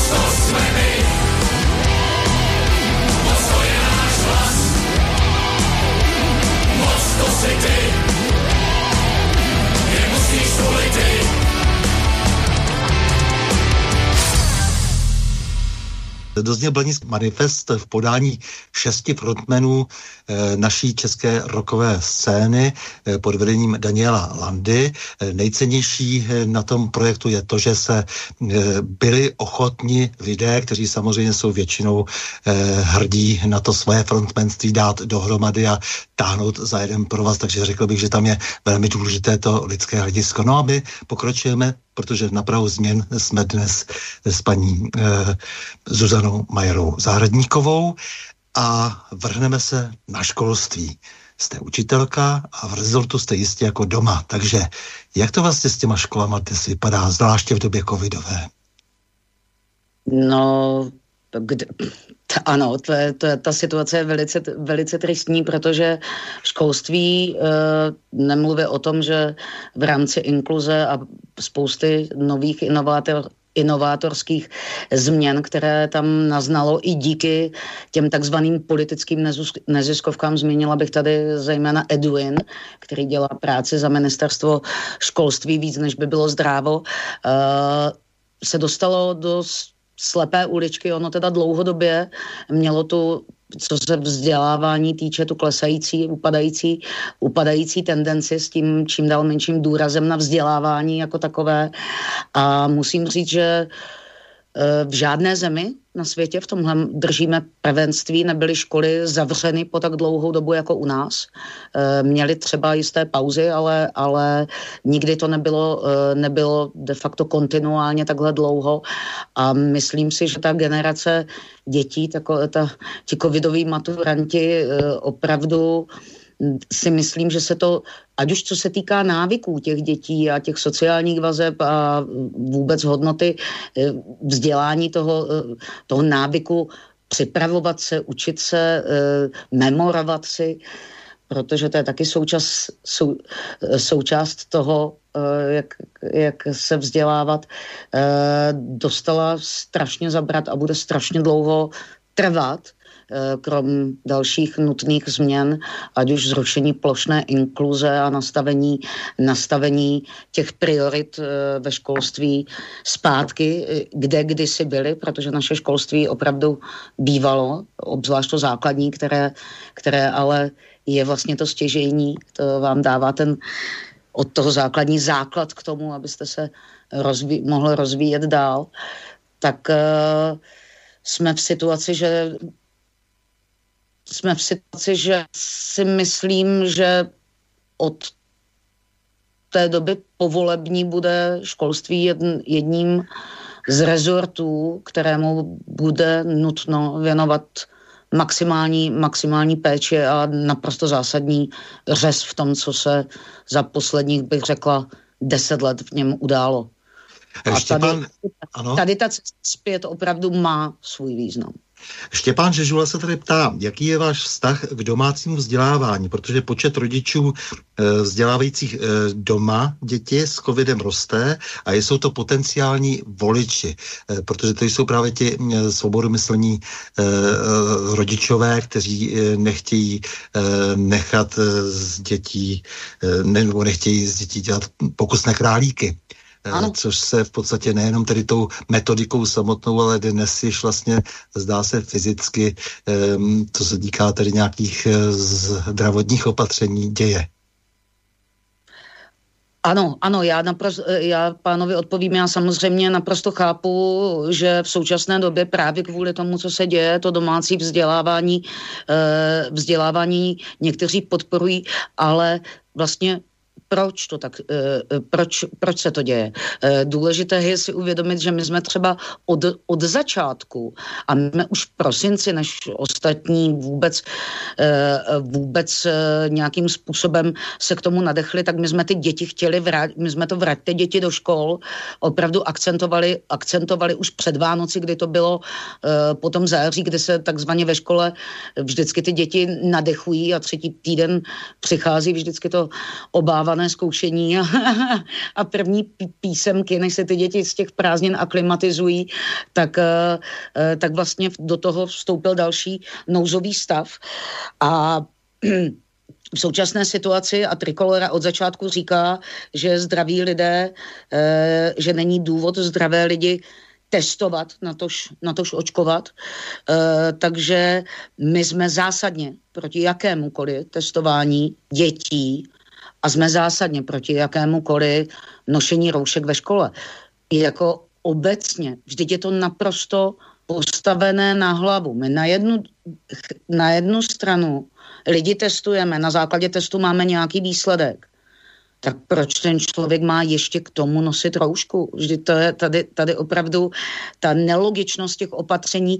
Mě už, mě už se, mě už mnohdy i přijde, že to ani není nutný říkat, že to přece všichni musí vnímat, že to, co se tady děje, je proti lidskosti no, a zdraví. O ten, o ten Štěpán Takže, má na mysli, ještě, jestli mohu, eh, ten Štěpán má na mysli samozřejmě, ale institut domácího vzdělávání, to jsou tedy lidé, kteří mají aprobaci a eh, kteří uh, učili doma a někteří obnovují tu výuku, uh, dávají se dohromady, volají se, volávají se rodiny, uh, nechtějí dokon, v takovém stavu prostě nechtějí děti, eh, ani tomu školství, kdyby, kdyby tedy tam ty děti každodenně chodili, nechtějí je nechávat.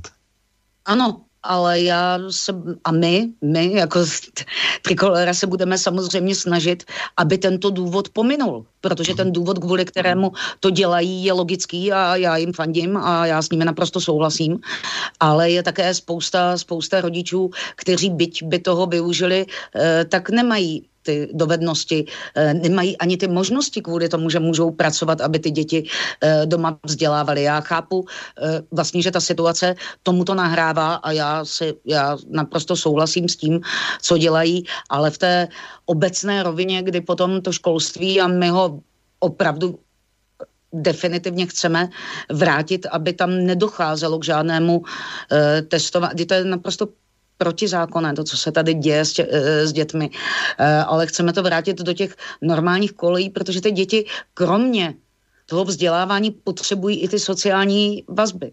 A čem, čím dále vím, že tohle je to nouzové řešení pro ně a chápu je, ale z hlediska dlouhodobého jak dlouho je aplikovatelné? To dítě potřebuje ten sociální kontakt. A ten no, obec, obecně ještě. E, obecně se stále více oslabuje vzdělávání v exaktních vědách. Piráti se hrdě hlásí k tomu, že eh, se nebudou učit matematiku, že není potřeba.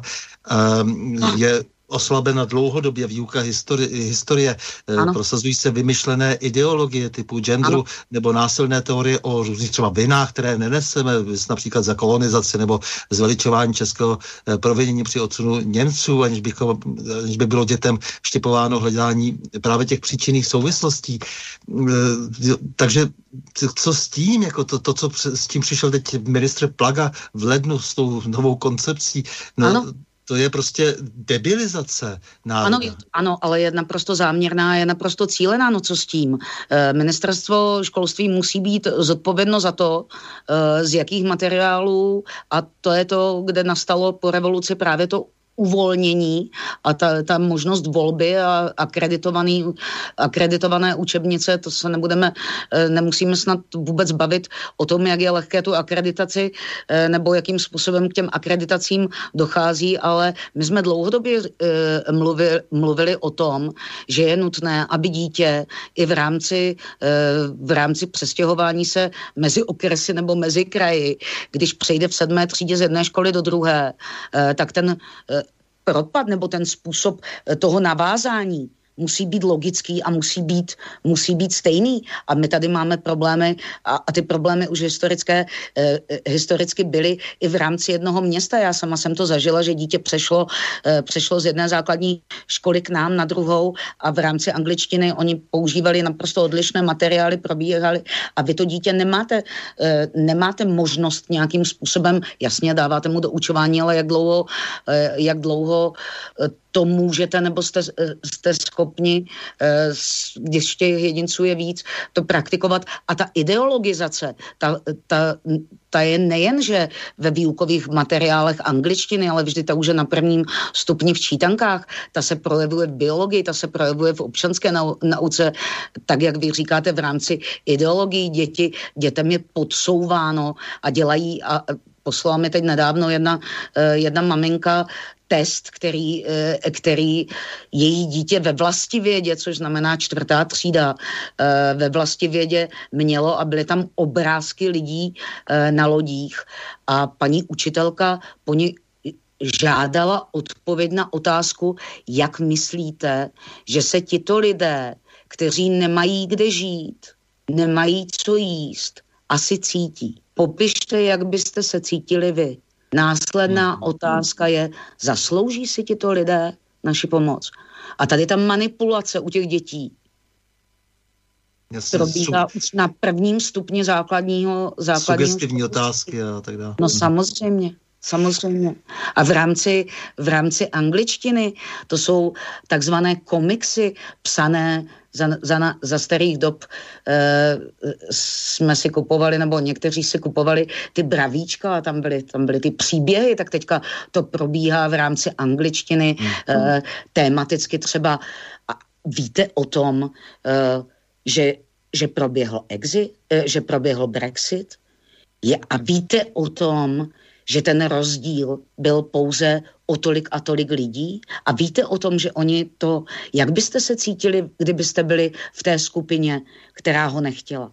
A takhle neustále je jim podsouvaná, ale pořád je jim podsouvaná ta jedna stránka. Jsou ty děti vedení třeba k ekologismu, že jo, k ekologismu ano, bez praktického ano. vzdělání, což taky zase vytváří v studentů a absolventů a škol, salát, byl salát součástí součástí v angličtině jako jedné velké kapitoly. To si dokonce velmi dobře, velmi dobře pamatuji. Oblast ekologie, to jsem vždycky, vždycky dětem říkala, že slovní zásoba je velice důležitá, ale konkrétní slovní zásoba, jo, že myslím si, že pro ně v danou chvíli, a to byla osmá třída, je důležitější na slovní zásoba než v oblasti environmentalismu teda. Takže ano, to se dotýká, to se dotýká všech předmětů všech předmětů na základní, na základní škole a proto ten, eh, ty výukové materiály musí projít hlubokou revizí, protože se vyškrtávají znalosti z exaktních věd, ano. A to je přesně to, co jste říkal. Eh, já nevím, proč by děti neměly znát Pythagorovu větu, já nevím, proč by neměly děti znát Newtonovy zákony a tak dále a tak dále. Neučí se přemýšlet, ale opravdu je, mají potom hlavu plnou pocitu a dojmů akorát. Ano. Bude, bude se jakási dojmokracie. No, já jsem jednou říkala, že děti se mají uh, učit myslet, ne jak myslet. a to je, co se děje. Děti se učí, jak mají myslet. A to je špatně. To je manipulace. Tak, paní Zuzano, nájemné politické ziskovky tu řádí jak nájemní vrazy. Ano. Eh, činí tak za naše peníze a vynakládané částky se stále pod diktátem zvenčí pouze zvětšují. Jsou to vlastně už do desítek miliard. To jde. Ekonomika padá, my si platíme polovzdělané protinárodní živly, které prodíkají do všech možných rezortů, šíří skladné ideologie, vytvářejí vlastní média, soustředují se často na cenzuru a udávání, kde kdo z politiků sliboval a utek, utek. Co s tím budete dělat? No, my jsme řekli, že, my jsme řekli, že, a máme to i v programu, eh, nazvali jsme to Nazvali jsme to stop politickým neziskovkám v tom původním a bylo to, bylo to právě o tom, jak, jak, nejlépe, jak nejlépe zamezit tady tomuto šíření. No, tím, že nebudou financovány ze státního rozpočtu. Ale to, to, my jsme kdysi došli k skromnému číslu 25 miliard, pořád to roste eh, v ano, situaci, ano. ve které jsme. No každopádně, protože jenom já jsem v pozměňovacích e, návrzích, e, když e, v prosinci jsme schvalovali, nebo respektive neschval, my jsme neschvál, neschválili, nebo nepodporovali, ale se schvaloval rozpočet na letošní rok, tak jenom, jenom z toho segmentu, který jsem si vzala já, tak to bylo 70 miliard a to zdaleka nebyly veškeré politické neziskovky. Já jsem to nechtěla eh, nebo cíl tenkrát mého pozměňovacího návrhu nebyl eh, ty peníze přelít do jiného rezortu, ale ty peníze dát na zprávu státního dluhu samozřejmě. No, je... já, já jim právě proto říkám nájemné politické ziskovky, to je vysloveně uh, ta část těch uh, neziskovek, která mě velmi zajímá, protože to jsou zcela evidentně lidé, kteří naplňují cizí agendu a ta agenda je vysloveně protinárodní a samozřejmě jde proti českým národním zájmům. Já si myslím, že úplně elegantním způsobem to vyřešil pan Orbán z Open Society Fund. A myslím si, že bychom v tomto měli my pokračovat a rozhodovat si my o tom, eh, jaká nezisková organizace lidem ve skutečnosti pomáhá a jaká nezisková organizace nejenže nepomáhá, ale de facto škodí. A ano, jsou no, když to... i Izrael nechtěl pouštět eh, George Sorose do země, tak jako to asi eh, jak si o něčem vypovídá. Ano, samozřejmě. to, to, zcela, to zcela jistě. Ten Orvelovský newspeak, že všechno znamená něco, vlastně to, co se vlastně dnes eh, razí, to, co se eh, učí vlastně děti ve školách, vlastně znamená často pravý opak.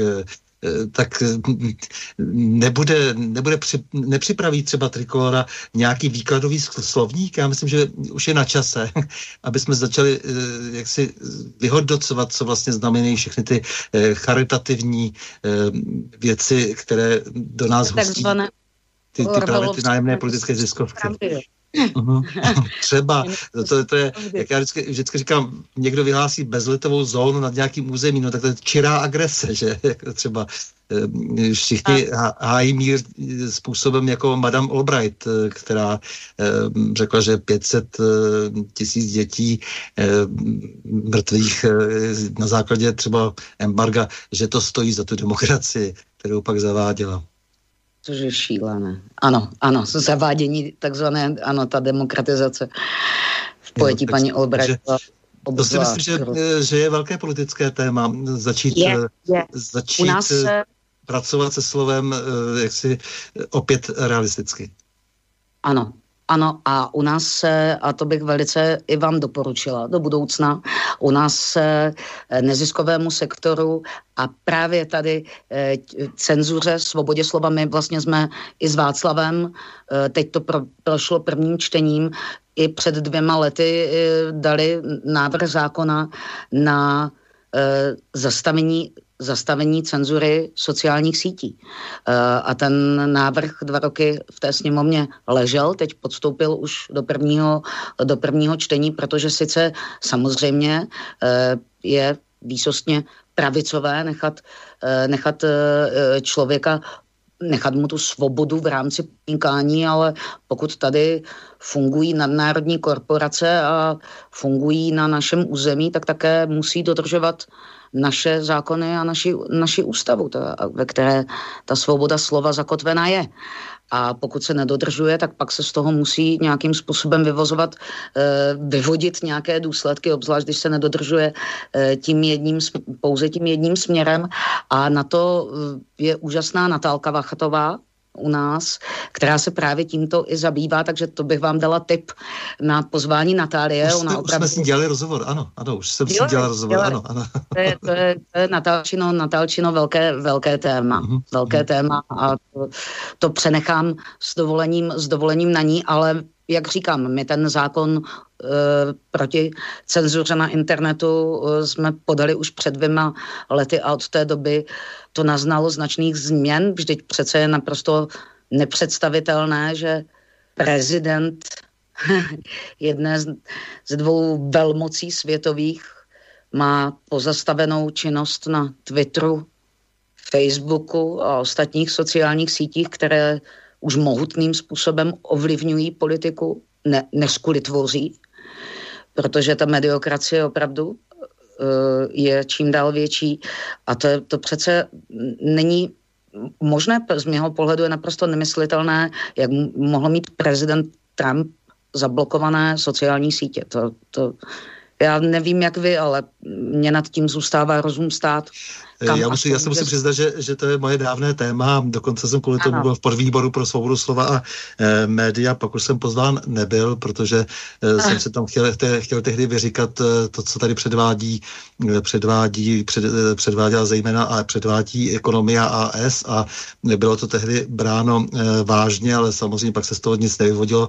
E, je to už asi, já nevím, dva, dva půl roku nebo ještě možná víc, kdy čekám pořád na odpověď, která měla být vypracována do Eh, do, měsíce eh, na to tedy, jak se naloží s tím materiálem, s tím, o čem jsme se tam bavili. Tehdy šlo tedy o to, že byly zadržovány e-maily, takže po vzoru šesté zprávy státní bezpečnosti eh, vlastně si tady někdo lezl do našich eh, schránek, eh, jak si, když si na to existovalo celé oddělení na takzvané šesté zprávě státní bezpečnosti.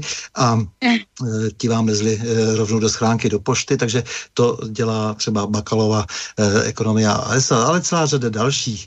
A dokonce k tomu byl vyvinutý jakýsi software, který se, který se tady z něčeho něco objevil, Eh, jedna malá firma, malé SROčko, která ho začala rychle distribuovat, všichni se ho kupovali, naprosto neznámé SRO, takže nebylo pochyb, o jakou manipulaci tady jde. Eh, takže my jsme se i s Václavem eh, Klausem o tom bavili a já mm-hmm. jsem od mhm. počátku jako samozřejmě proto, aby tady byl vysloveně zřízen uh, úřad při vládě, který zjedná pořádek, protože není možné, aby Google, YouTube, Facebook, Twitter a další ovládli komunikační prostor našeho politického systému, v kterém vlastně realizujeme ty své zbytky demokracie, uh, protože ty firmy vytlačují z komunikace každého, kdo jde proti třeba globalistickému vládnutí, proti jeho nástrojům, že jo, najímá se na tu špinovou práci naivní absolventy právě toho sorošovského vymývání hlav, no. Takže, takže já se tím zabývám dlouho a i s paní Vachatovou vlastně jsem tu věc eh, konzultoval, takže eh, považuji to za za, no, za, za, za své téma. Asi víte víc než já. ne, ne, to, to, to není, eh, to, to, proto neříkám, ale byl bych rád, aby opravdu se soustředila eh, i Trikolora na tento problém, protože jde o to opravdu, aby, aby eh, si tady nedělali právě tyto firmy, co chtějí, protože jsme si zvykli na to, že se reguluje, regulují takové ty klasické televize, tam se regulují kmitočty přes Český telekomunikační úřad, aby třeba ne nepřelezli hranice, ale potom si tady klidně necháme odejmout vlastně ten komunikační prostor, ve kterém se vlastně e, realizuje celý ten politický systém, to znamená vlastně samotné volby. E, takže my jsme si nechali e, nabourat e, demokracii naprosto cizími elementy, které nemají rozhodně zájem na českých národních zájmech. To s vámi naprosto souhlasím. Hmm. S vámi Není... naprosto souhlasím, že tyto, tyto sociální sítě, které jste zmiňovali, a to je taky v celku dost zásadní hrozba, budou vlastně ovlivňovat politiku jako takovou, než kvůli ty i volby, díky tomu, co povolí a nepovolí. A on už i na Facebooku existuje takzvaný shadow banning, to jsem uh, vlastně zjistila, protože o tom velice, velice dobře a fundovaně informuje Daniel Vávra, vlastně vývojář. A já jsem to sama pocítila už i na svých stránkách, že je období, kdy se příspěvky lidem, byť jsou naprosto nezávadné, tak se nezobrazují a jsou nějakým způsobem uh, blokovány. No. A to, tohle, takovýto systém, kdyby byl uh, spuštěn, nebo pokud bude spuštěn před volbami, tak může, může mít nedozírné následky v tom, jak ty volby potom dopadnou. A ty to následky už to mělo a má a to USA stále, stále má. horší. Ano, ano. Eh, genderová ideologie, její devastační následky, to vím, že je vaše velké téma, takže eh, to řekněte tam, jak se stavíte vlastně k tomu, co tady založila zesnula Jiřina Šiklová naprosto od, odmítavě, protože pokud se pamatuju, tak v sedmé třídě v biologii na stránce 78, to, jsme, to se pamatovali tenkrát obzvlášť kluci, eh, byl samozřejmě popsán způsob bio, biologického rozmnožování se a já, mm, dokud budu živo, tak budu tvrdit, že pohlaví jsou jenom dvě, muž a žena.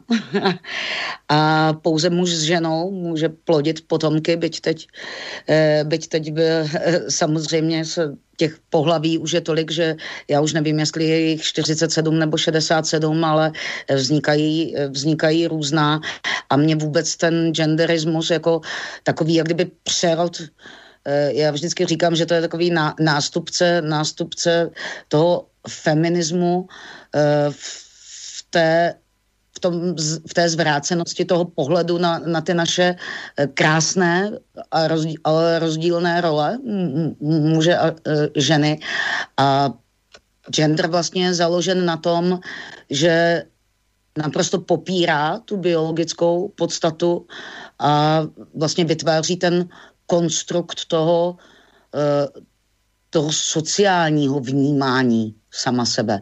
A toto je strašně nebezpečné, protože pokud my, eh, pokud nějakým způsobem, a já jsem máma eh, dvou dětí, eh, takže myslím, že o té výchově a o, o, o tom mateřství něco vím ve chvíli, kdy dítě se samo se sebou ne, neidentifikuje a nebude vědět, z čeho vzešlo, kam kráčí a samozřejmě tu orientaci může mít jinou, to jako tady nikdo nespochybňuje, ale nemůže nám být podsouváno, uh, že se dítě ve čtyřech letech má rozhodovat o tom, jak se chce cítit a podle toho dítě ve čtyřech letech uh, se teprve učí, učí uh, odmítat a uvědomuje si své vlastní já. Jo. Takže je to, myslím si, velice nebezpečné právě v tom, že když nejsou když se sám se sebou nedokážete identifikovat v rámci kořenu, tak eh, si myslím, že jako osobnost to už ani není snad rozdvojení, ale jako osobnost nikdy ne, nebudete mít šanci být, naplnit nějakého štěstí nebo nějakého uspokojení. A to si myslím, že to je přesně o co tomu genderu jde. O tu mhm. rozplizlost. O tu roz, rozplizlost a o tu pod, podmaněnost e, něčemu se. Já, pro mě je to strašně ne, e, nepochopitelné, že vůbec na to někdo, vůbec na to někdo slyší, že se tím vůbec někdo zabývá a že to někdo vůbec e, je ochoten vnímat jako nějaká součást vědy, to s vědou nemá absolutně nic dočinění. To je... No, psychiatři, takový ti normální psychiatři vám všichni řeknou, že, eh, no. že byla třeba homosexualita vyškrtnuta ze seznamu nemocí eh, na základě politického rozhodnutí. je to sociologický konstrukt, no. Je to sociologický Takže konstrukt. asi se nemusím ani ptát na roli rodiny, ale přece jenom, jak vnímáte, jak je důležitá rodina ve společnosti? Já si myslím, že to je ten základní stavební kámen, to je ta nejmenší společenská jednotka, eh, ze které, ze které všechno vychází a v rámci tradic pro mě rodina nikdy nebude rodič jedna a rodič dva, ale vždycky to bude maminka a tatínek. Eh, a my jsme i podpořili tu ústavní právě v rámci té salámové metody a právě, právě v rámci těch aktivit ně, některých uh, neziskových organizací, ať už to je Jsme Fair nebo LGBT komunity a dal, spousty dalších. Ono, oni pořád se rodí nové a nové, různě mění a posouvají, ale uh, tak jsme podpořili, aby v ústavě bylo zakotveno, že manželství je svazek jednoho, jednoho muže pro jistotu i to číslo jednoho muže a jedné ženy. To, te, tuto, byť eh, jsem velice obezřetná a opatrná v tom, aby se e, nějakým způsobem určité věci ústava, ústava e, měnila, tak myslím, že nastala doba, že je důležité to takto zakotvit a je velice důležité říct těm tendencím, které pokračují od chvíle 2.8, kdy vlastně bylo bylo ofic, zoficializováno nějak, registrované partnerství a tenkrát vykládali, jak jim to stačí, ale víte, jak je to s těmi jezinkami a s tím jedním prstíčkem tam strčíme, takže teďka už chtějí manželství a nemám problém s tím, aby nějakým způsobem těm partnerům, ať už jsou v jakémkoliv svazku, aby mě, měli práva společně s povinnostmi, ale institut manželství je institut muže a ženy. Jasně. A já budu vždy maximum, aby tomu tak zůstalo. Protože taková tam, takový ten maximalizační požadavek eh, liberálů je, aby to byl jenom ten občan, jako ten základní stavební kámen. Rodina není důležitá. Eh, já si myslím, že ten občan se naopak v té rodině musí eh, bránit tvrdostem světa. Že to je vlastně ta největší, to je ten jeho největší štít, že bez rodiny se nedá dobře uhájit a být pevný a mít kořeny a stát, že je to velmi náročné, pokud někdo by byl jaksi takhle nahý sám jenom v té společnosti. Já myslím, že o to tady jde. Ano, ano, to s vámi, to s vámi naprosto, naprosto souhlasím. A já si myslím, že ty snahy uh, rodinu zničit uh, jsou naprosto evidentní a jakýkoliv argument, že spousta takzvaných tradičních rodin se rozpadá, to, ten argument je lichý. Jako to, to, že se rozpadají, ano, je to možná důsledek života zrychleného, který eh, naše generace a naše děti, vůbec jim to nezávidím, to budou mít možná ještě daleko zrychlenější a, a, a složitější, ale ta rodina stále, ať už je dobrá, či a je mi líto, že se to tak někdy děje, ale může být i špatná, ale pořád je to rodina. A rodina je to, co je každému člověku nejbližší. Proto je přeci velice důležité, vždy vždy se člověk má starat nejprve o svou rodinu, pak o své blízké, pak o své přátele, pak o svou rodnou obec a takhle to, takhle to postupně, postupně jde, ale rodina je základ. Vy jezdíte z Olomouce do Prahy určitě často vozem, takže vidíte, jak vypadá třeba dálnice D1.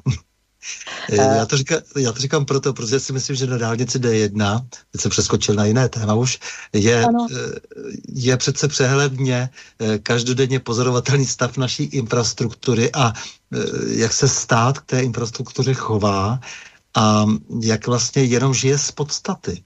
Myslím si, že to je dobrá instruktář a dílím se, že si to neuvědomuje víc řidičů, kteří neustále jezdí po jednice a e, vidí, jakým způsobem vlastně tam vládne nějaká e, firma zcela evidentně v nepořádku. Jsou všechny ty smlouvy, které uzavřelo ministerstvo dopravy e, a jak si tam uzavírá na šíleně dlouhé doby nějaké úseky, znepříjemňuje řidičům život.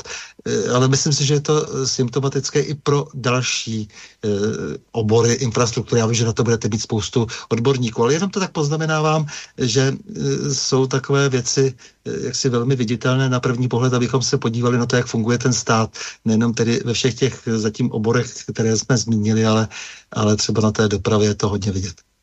Ano, ano a vy jste to krásně, eh, krásně eh, řekl, to žití z podstaty se netýká jenom té infrastruktury, ale právě se dotýká i těch, i mnoha těch oborů. Já si myslím, že to žití z podstaty bylo velice dlouho právě zneužíváno v tom školství, které nikdy tam snad proběhla nejčastější výměna ministrů po revoluci.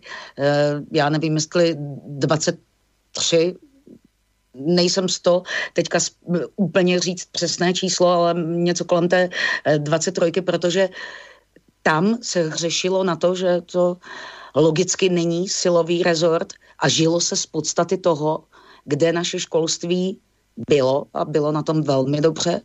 A právě díky té, tomu žití z podstaty se dostalo tam, kam je, to znamená e, do slepé uličky a když už i země jako Větnam mají úroveň vzdělanosti vyšší, tak si myslím, že to je v celku dost alarmující, alarmující situace a to už tomu je tak již, již dávno. A co se týká té jízdy do Prahy, tak já vás trošičku poupravím, protože vzhledem k tomu, že já e, v celku ráda, eh, v celku ráda mám vlaky a tra ráda v, vlaky jezdím a ta D1 je v tak žalostném stavu, v jakém, v jakém je, protože u D1 opravdu nikdy nevíte, jestli cesta z Olomouce do Prahy bude dvě a půl hodiny nebo taky třeba čtyři a půl hodiny a nebo taky třeba půl dne, protože se eh, někde něco stane, takže já využívám vlaky a aspoň v, těch, v tom vlaku mohu, mohu pracovat. Takže já autem právě z Olomouce do Prahy ze zásady nejezdím, nemluvím o tom, uh, že v Praze od za poslední roky taky eh, ta dopravní situace pod, eh, v rámci magistrátu původního vedení ANO, kde už jsme si mysleli, že nemo, nemůže být nic horšího, ale Piráti v čele s panem primátorem Hřibem nám, myslím, ukazují, že lepší, lep, lepší už to nebude a hůř může být já se nebudu stresovat s tím, abych měla kde zaparkovat tady v těch modrých zónách, které postupně vytlačují vlastně úplně všechny a oni by to rádi vytlačili z té Prahy úplně všechno někde na okraj. Takže proto já využívám vlaku. A to, to jim vůbec nevadí, ne, nebrání v tom, aby například odevzdávali tady celé obrovské projekty eh, takovým lidem jako komplici Kmotra Mrázka, panu Sekirovi a podobně. Vidíte, O tom já ani nevím. Nicméně, bezpečnostní politika se skloňuje ve všech možných pádech eh, v poslední době. Eh, jenom se tak zeptám, jenom kontroluje schválně vnitro. Ano. Eh, tady bych prostě začal o toho, o toho ministerstva vnitra, potom bychom se mohli přesunout ještě k obraně. Jak mu rozumíte? Je pro vás ministerstvo vnitra ministerstvem policie nebo ústředním orgánem státní zprávy? No, Určitě by mělo být orgánem, který dozoruje nad e, policií, ale myslím si, že, nebo jsem přesvědčená, že je v plné moci státní zprávy. Což ne, já totiž myslím, jsem, ano, já, já totiž jsem měl, pokud se, mhm. jak by měla. Ano. Pokud jsem měl možnost, tak jsem, si, tak jsem tuto otázku kladl některým nedávným i dávnějším ministrům a e, cítil jsem, že si s otázkou moc nevědí rady až na jednoho. Ten věděl dobře, kde se pohybuje a to konec konců váš rodák, a, ale rozuměl systému. ale e, všichni ostatní s tím měli problém, protože oni si opravdu, ne tedy, že takhle úplně doslova, ale do určité míry si mysleli, že nastupují na ministerstvo e, policie e, jako za starých časů, ale to ministerstvo je především právě ústředním orgánem státní zprávy a, a je to principiální otázka, protože nastavení vnitra má vliv na celou soustavu zastupitelských sborů do poslední vesnice. A mě tohle to strašně e, rozčiluje, proto se schválně vždycky na to vnitro ptám, když ti lidé to takhle pletou, protože samozřejmě všichni mají zájem o ty kauzy a většinou o ty svoje, že jo, nakonec celá řada těch politiků. A e, tak, si to, tak se to takto s tou policií e, směšuje, ale ta policie je jenom prostě jakýsi pomocný úředník, pomocný e, úředník, dá se říct, z státního Eh, zastupitele, za zástupce eh, a to je, to je strašně důležité si uvědomit, stejně tak jako třeba hasiči, ale jinak je tam obrovská spousta správních činností a trošku, protože o tom rezortu něco málo vím, tak mě trápí, že po 30 letech tady ty takzvané už tradiční strany vůbec nemají odborníky, kteří by byli schopni takhle složitému molochu vládnout, takže se nám tam střídají různí zelináři a skladníci. To si myslím, že není není úplně v pořádku. Tak jen tak jsem měl pocit, že se musím na to vnitro zeptat. No ono ne nadarmo vzniklo generální inspekce bezpečnostních sborů. E, myslím si, že právě proto, co jste, co jste tady vy zmínil, ta generální inspekce bezpečnostních sborů vznikla, e, ale nejsem si zcela jistá, e, zda úplně správně plní svou funkci jako takovou. No tak ono, že bylo založeno s naprosto e, skvělým zá, záměrem té kontroly, e, to, to nespochybňuji absolutně, to zcela jistě. Myslím si, že e, ten důvod, proč vznikl, byl logický a byl správný. Otázkou je, jestli, jestli je to stále stejně, jestli je to viděno a vnímáno stále stejnou optikou. No. To už je to staré římské, kdo bude, římské, kdo bude kontrolovat toho kontrolora. To, vytváříme orgány a nefunguje nám vůbec jako ten, ten základ. Takže to, to, je, to je prostě, uh, můžeme vytvářet, co chceme, ale když se nepodíváme na tu věc systémově, tak, uh, tak to dopadá, jak to dopadá. Vidíme, jak si každý vyzobává jenom to, co se mu hodí. Uh, k státním financím ještě. Jo? Představte si hmm. třeba, že zvítězíte natolik, že vaše lidé obsadí ministerstvo financí. Ano. Eh, jaké bude jejich rozčarování, například když budou chtít zajistit mandatorní výdaje státu, to jsou takové ty povinné výdaje z zákona, typu sociální ano. a důchodové zabezpečení a celé to rozpočtové držení státu v chodu, od bezpečnosti až po školství, no, ono se zjistí, že, se, že si musí půjčit. Půjdou tedy za těmi světovými lichváři, typu Evropská banka, Mezinárodní mírový fond, Světová banka a jiní. No a všichni budou mít podmínky, které půjdou vlastně proti vašemu programu často. Eh, proti vašim předsevzetím. Ukrajinci tak ku příkladu přichází díky úžasné fiskální pomajdonovské politice o černozem. Jak z toho ven?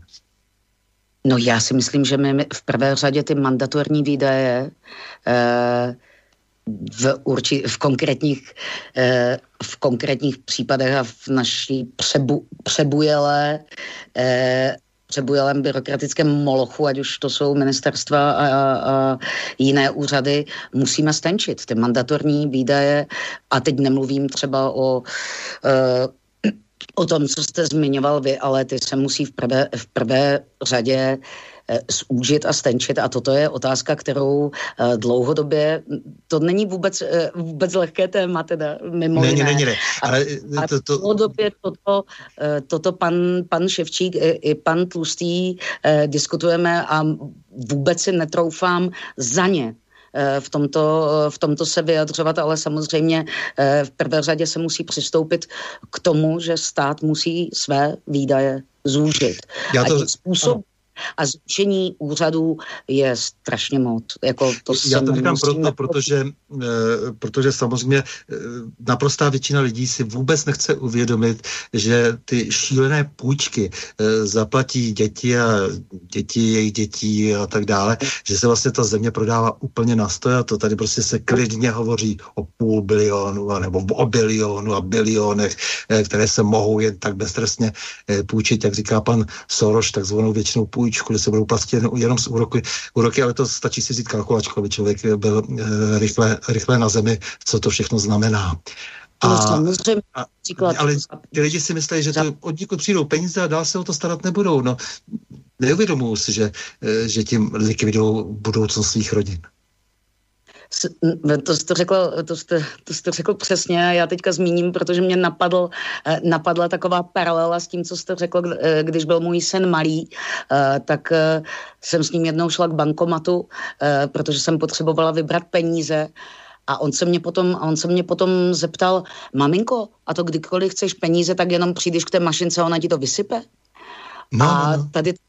Tady nahlížení. V té době mého malého syna mám pocit, že někteří lidé mají i jako, i jako dospělí, že pokud, dokud, dokud mě to nepálí, eh, nepálí tak eh, tak to, tak to neřeším, ale oni už eh, mnohé západní státy přistupují k tomu, že jsou záporné, záporné úrokové sazby, takže vy, a to je situace, kdy v bankovnictví e, vy po uplynutí jednoho roku budete mít, aniž byste peníze vybíral, své vlastní peníze e, z úročeny a budete jich mít méně, než jste je měli před rokem. A tady tohle už naprosto reálně, e, reálně probíhá, nastavuje se a e, hrozí, že to probíhat bude čím dál víc. A tohle jsou přesně věci, kde se musí ta stopka dát. Eh, co si myslíte o armádě? Jako v, jakém, v jakém stavu je podle vás? Eh, jaké základní cíle vůbec by měla mít naše vnější obrana?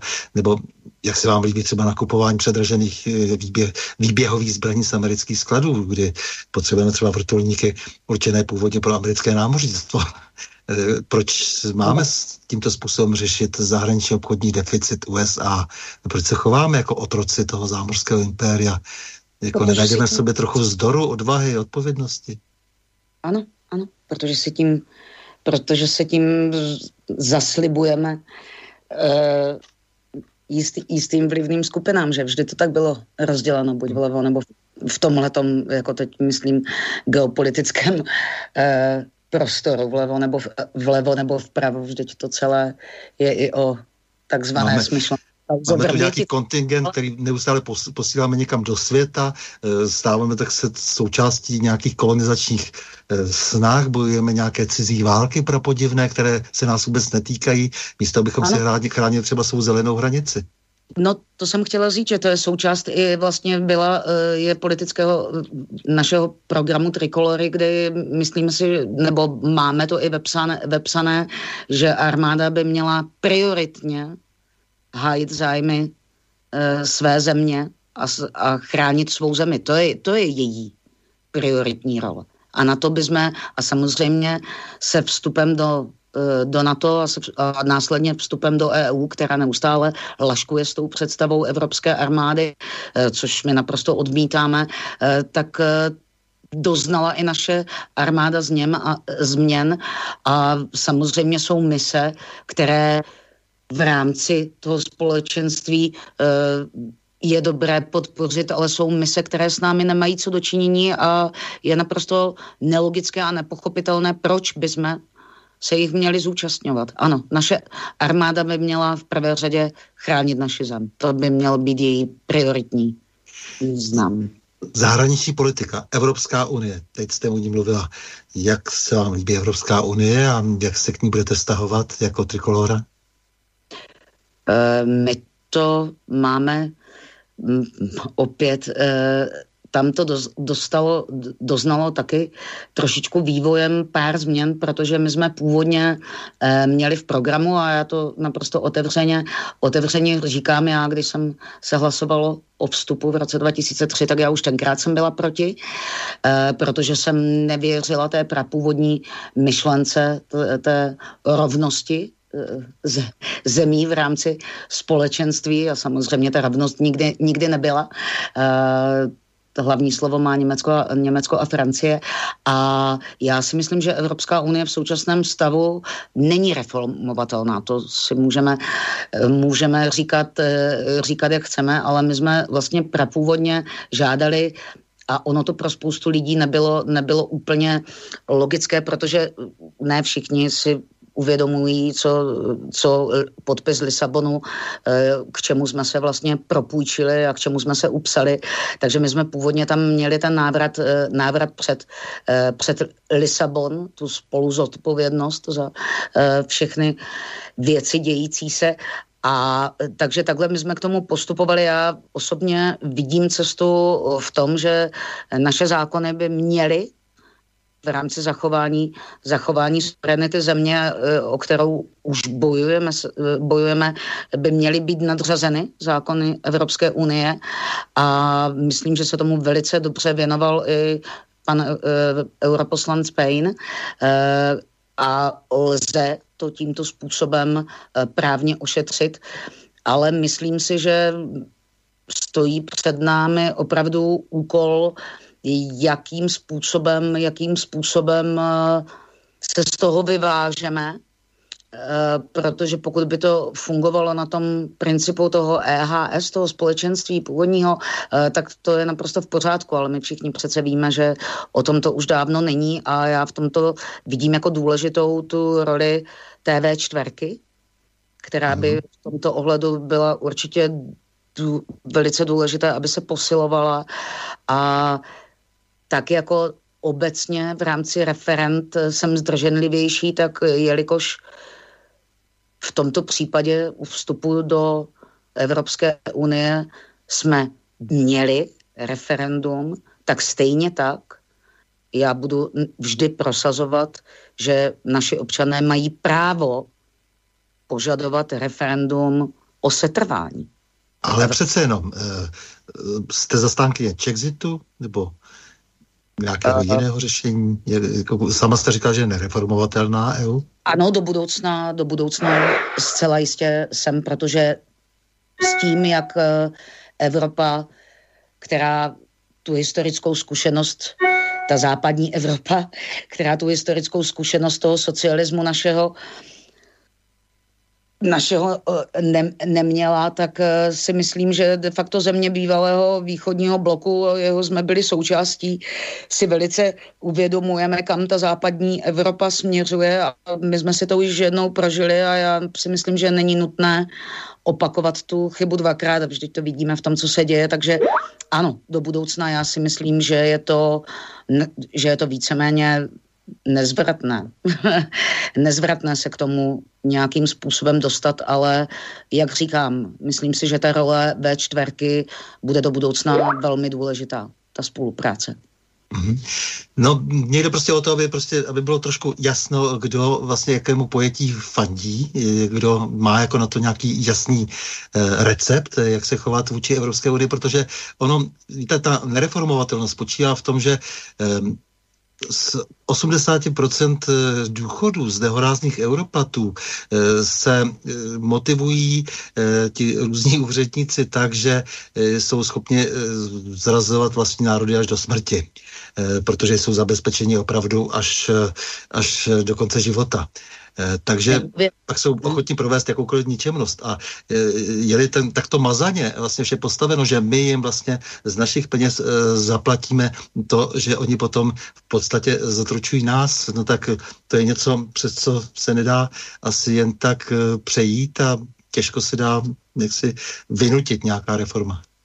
Samozřejmě já si také, a, pro, a proto to říkám, a ono totiž málo kdo, e, málo kdo e, si to uvědomuje, ale už v současné době, už v současné době my v poslanecké e, sněmovně 60% zákonů, e, které projednáváme, tak jsou implementace z Evropské unie.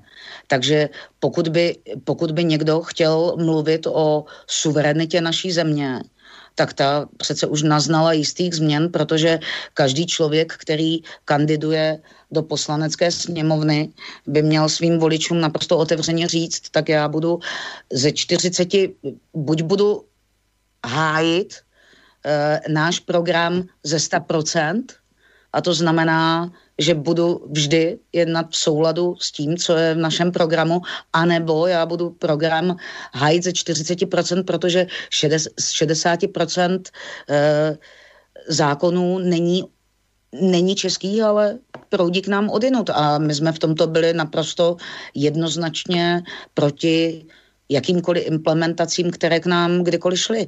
Protože opravdu ta nadřazenost těch českých zákonů nad evropské si myslím, že je něco, co je naprosto zásadní. Mm-hmm. Je tady jsou tady ještě otázky, takže otázka na vás. Dobrý večer, děkujeme za příjemné povídání. Zachytila jste vynikající knihu Jiřího uh, Gonka z hůru na Jeseníky? Pokud ano, jak se vám líbí, líbila? Pokud ne, vřele doporučuji jako dokonalý relax po volbách, uh, píše Evelina. Tak děkuji, děkuji moc Evelíně a já si to, já si to hnedka poznamenám. E, víte, já jsem byla vždycky vášnivý čtenář mládí, tak ještě, že jsem to e, stihla, stihla naplnit tom, to množství knih eh, v rámci toho vzdělávání a, knih, a vždycky jsem byla knihomol, ale co jsem ve sněmovně, tak mám pocit za ty tři roky, že, e, že čtu víceméně ne, neustále jenom zákony a věci nutné k výkonu, k výkonu, své, k výkonu své profese. Takže Samozřejmě, no letos v létě určitě ne, protože máme před námi naprosto zásadní, zásadní volby, ale po volbách zcela jistě, já mám, já mám už nachystaných těch knih několik, které, eh, které jsem si nakoupila a těším se, že si, je, že si je přečtu. Takže děkuji za doporučení, protože Jeseníky jsou můj druhý domov a takže, takže si to moc ráda přečtu. Já tady jenom zapovím otázku, která míří na mě. Dobrý večer, pane Novotný. Víte o aktivitách německého renovovaného právníka Rainera Filmercha, který chce uspořádat norimberský proces dia s lidmi, kteří stojí za vypuknutím covidu a kteří na této pandemii vydělávají. Ano, vím, je ta aktivita velmi sympatická a myslím si, že pokud chceme s věcmi pohnout, tak se k těm norimberským procesům musíme opravdu dostat, protože někteří zásadní viníci unikli už tomu norimberskému procesu jedna po válce, eh, kteří potom posléze ovlivňovali dál svět k horšímu. Takže vím, a to je zvláštní speciální pořad. Tak, eh, co byste ještě nám třeba řekla o své víře? Je to taková intimní otázka. Máte vztah k nějaké konkrétní víře? Já jsem křtěná, jsem eh, u nás v rodině, u nás v rodině maminka i tatínek jsou jsme římskokatolíci, eh, ale vzhledem asi samozřejmě určité principy, eh, principy v rámci, v rámci doby stále s tím, ale já tak trošku upřednostňuji v tomto tu víru sama v sebe. To je to hodně intimní, intimní otázka, to máte, to máte pravdu, ale vždycky samozřejmě, kdo jsme my, jenom mravenci, mravenci mraveništi, ale samozřejmě věřím v něco vyššího, než jsme my samotní, ale je strašně důležité zachovat si a nezradit tu víru sama v sebe pro život jako takový a musím říct, že obzvlášť v politice je velice důležité si tu pokoru nadhled a víru udržet. Víru v to, že vše nakonec dobře dopadne. Takže to je taková moje víra. Tak vážená paní Zuzano Majerová Zahradníková, já vám moc děkuji za rozhovor a přeju vám, abyste si vytvořila co největší prostor v politice, kde byste prosadila alespoň něco z toho, co by pomohlo odvrátit naprostý úpadek země i národa. Já vám moc děkuji a udělám pro to maximum. Určitě to nevzdám. S vámi, milí posluchači, se také loučím a to s přáním mějme se rádi, buďme svobodní, zpříjmení, nevěšme hlavu. Stojíme při svých bližních i národech. Nepřátel se nelekejme a na množství nehleďme. Pořadu na Prahu změn se uslyšíme opět za týden, pondělí 31. května, v obvyklých 20 hodin a 30 minut. Naslyšenou a do počutě.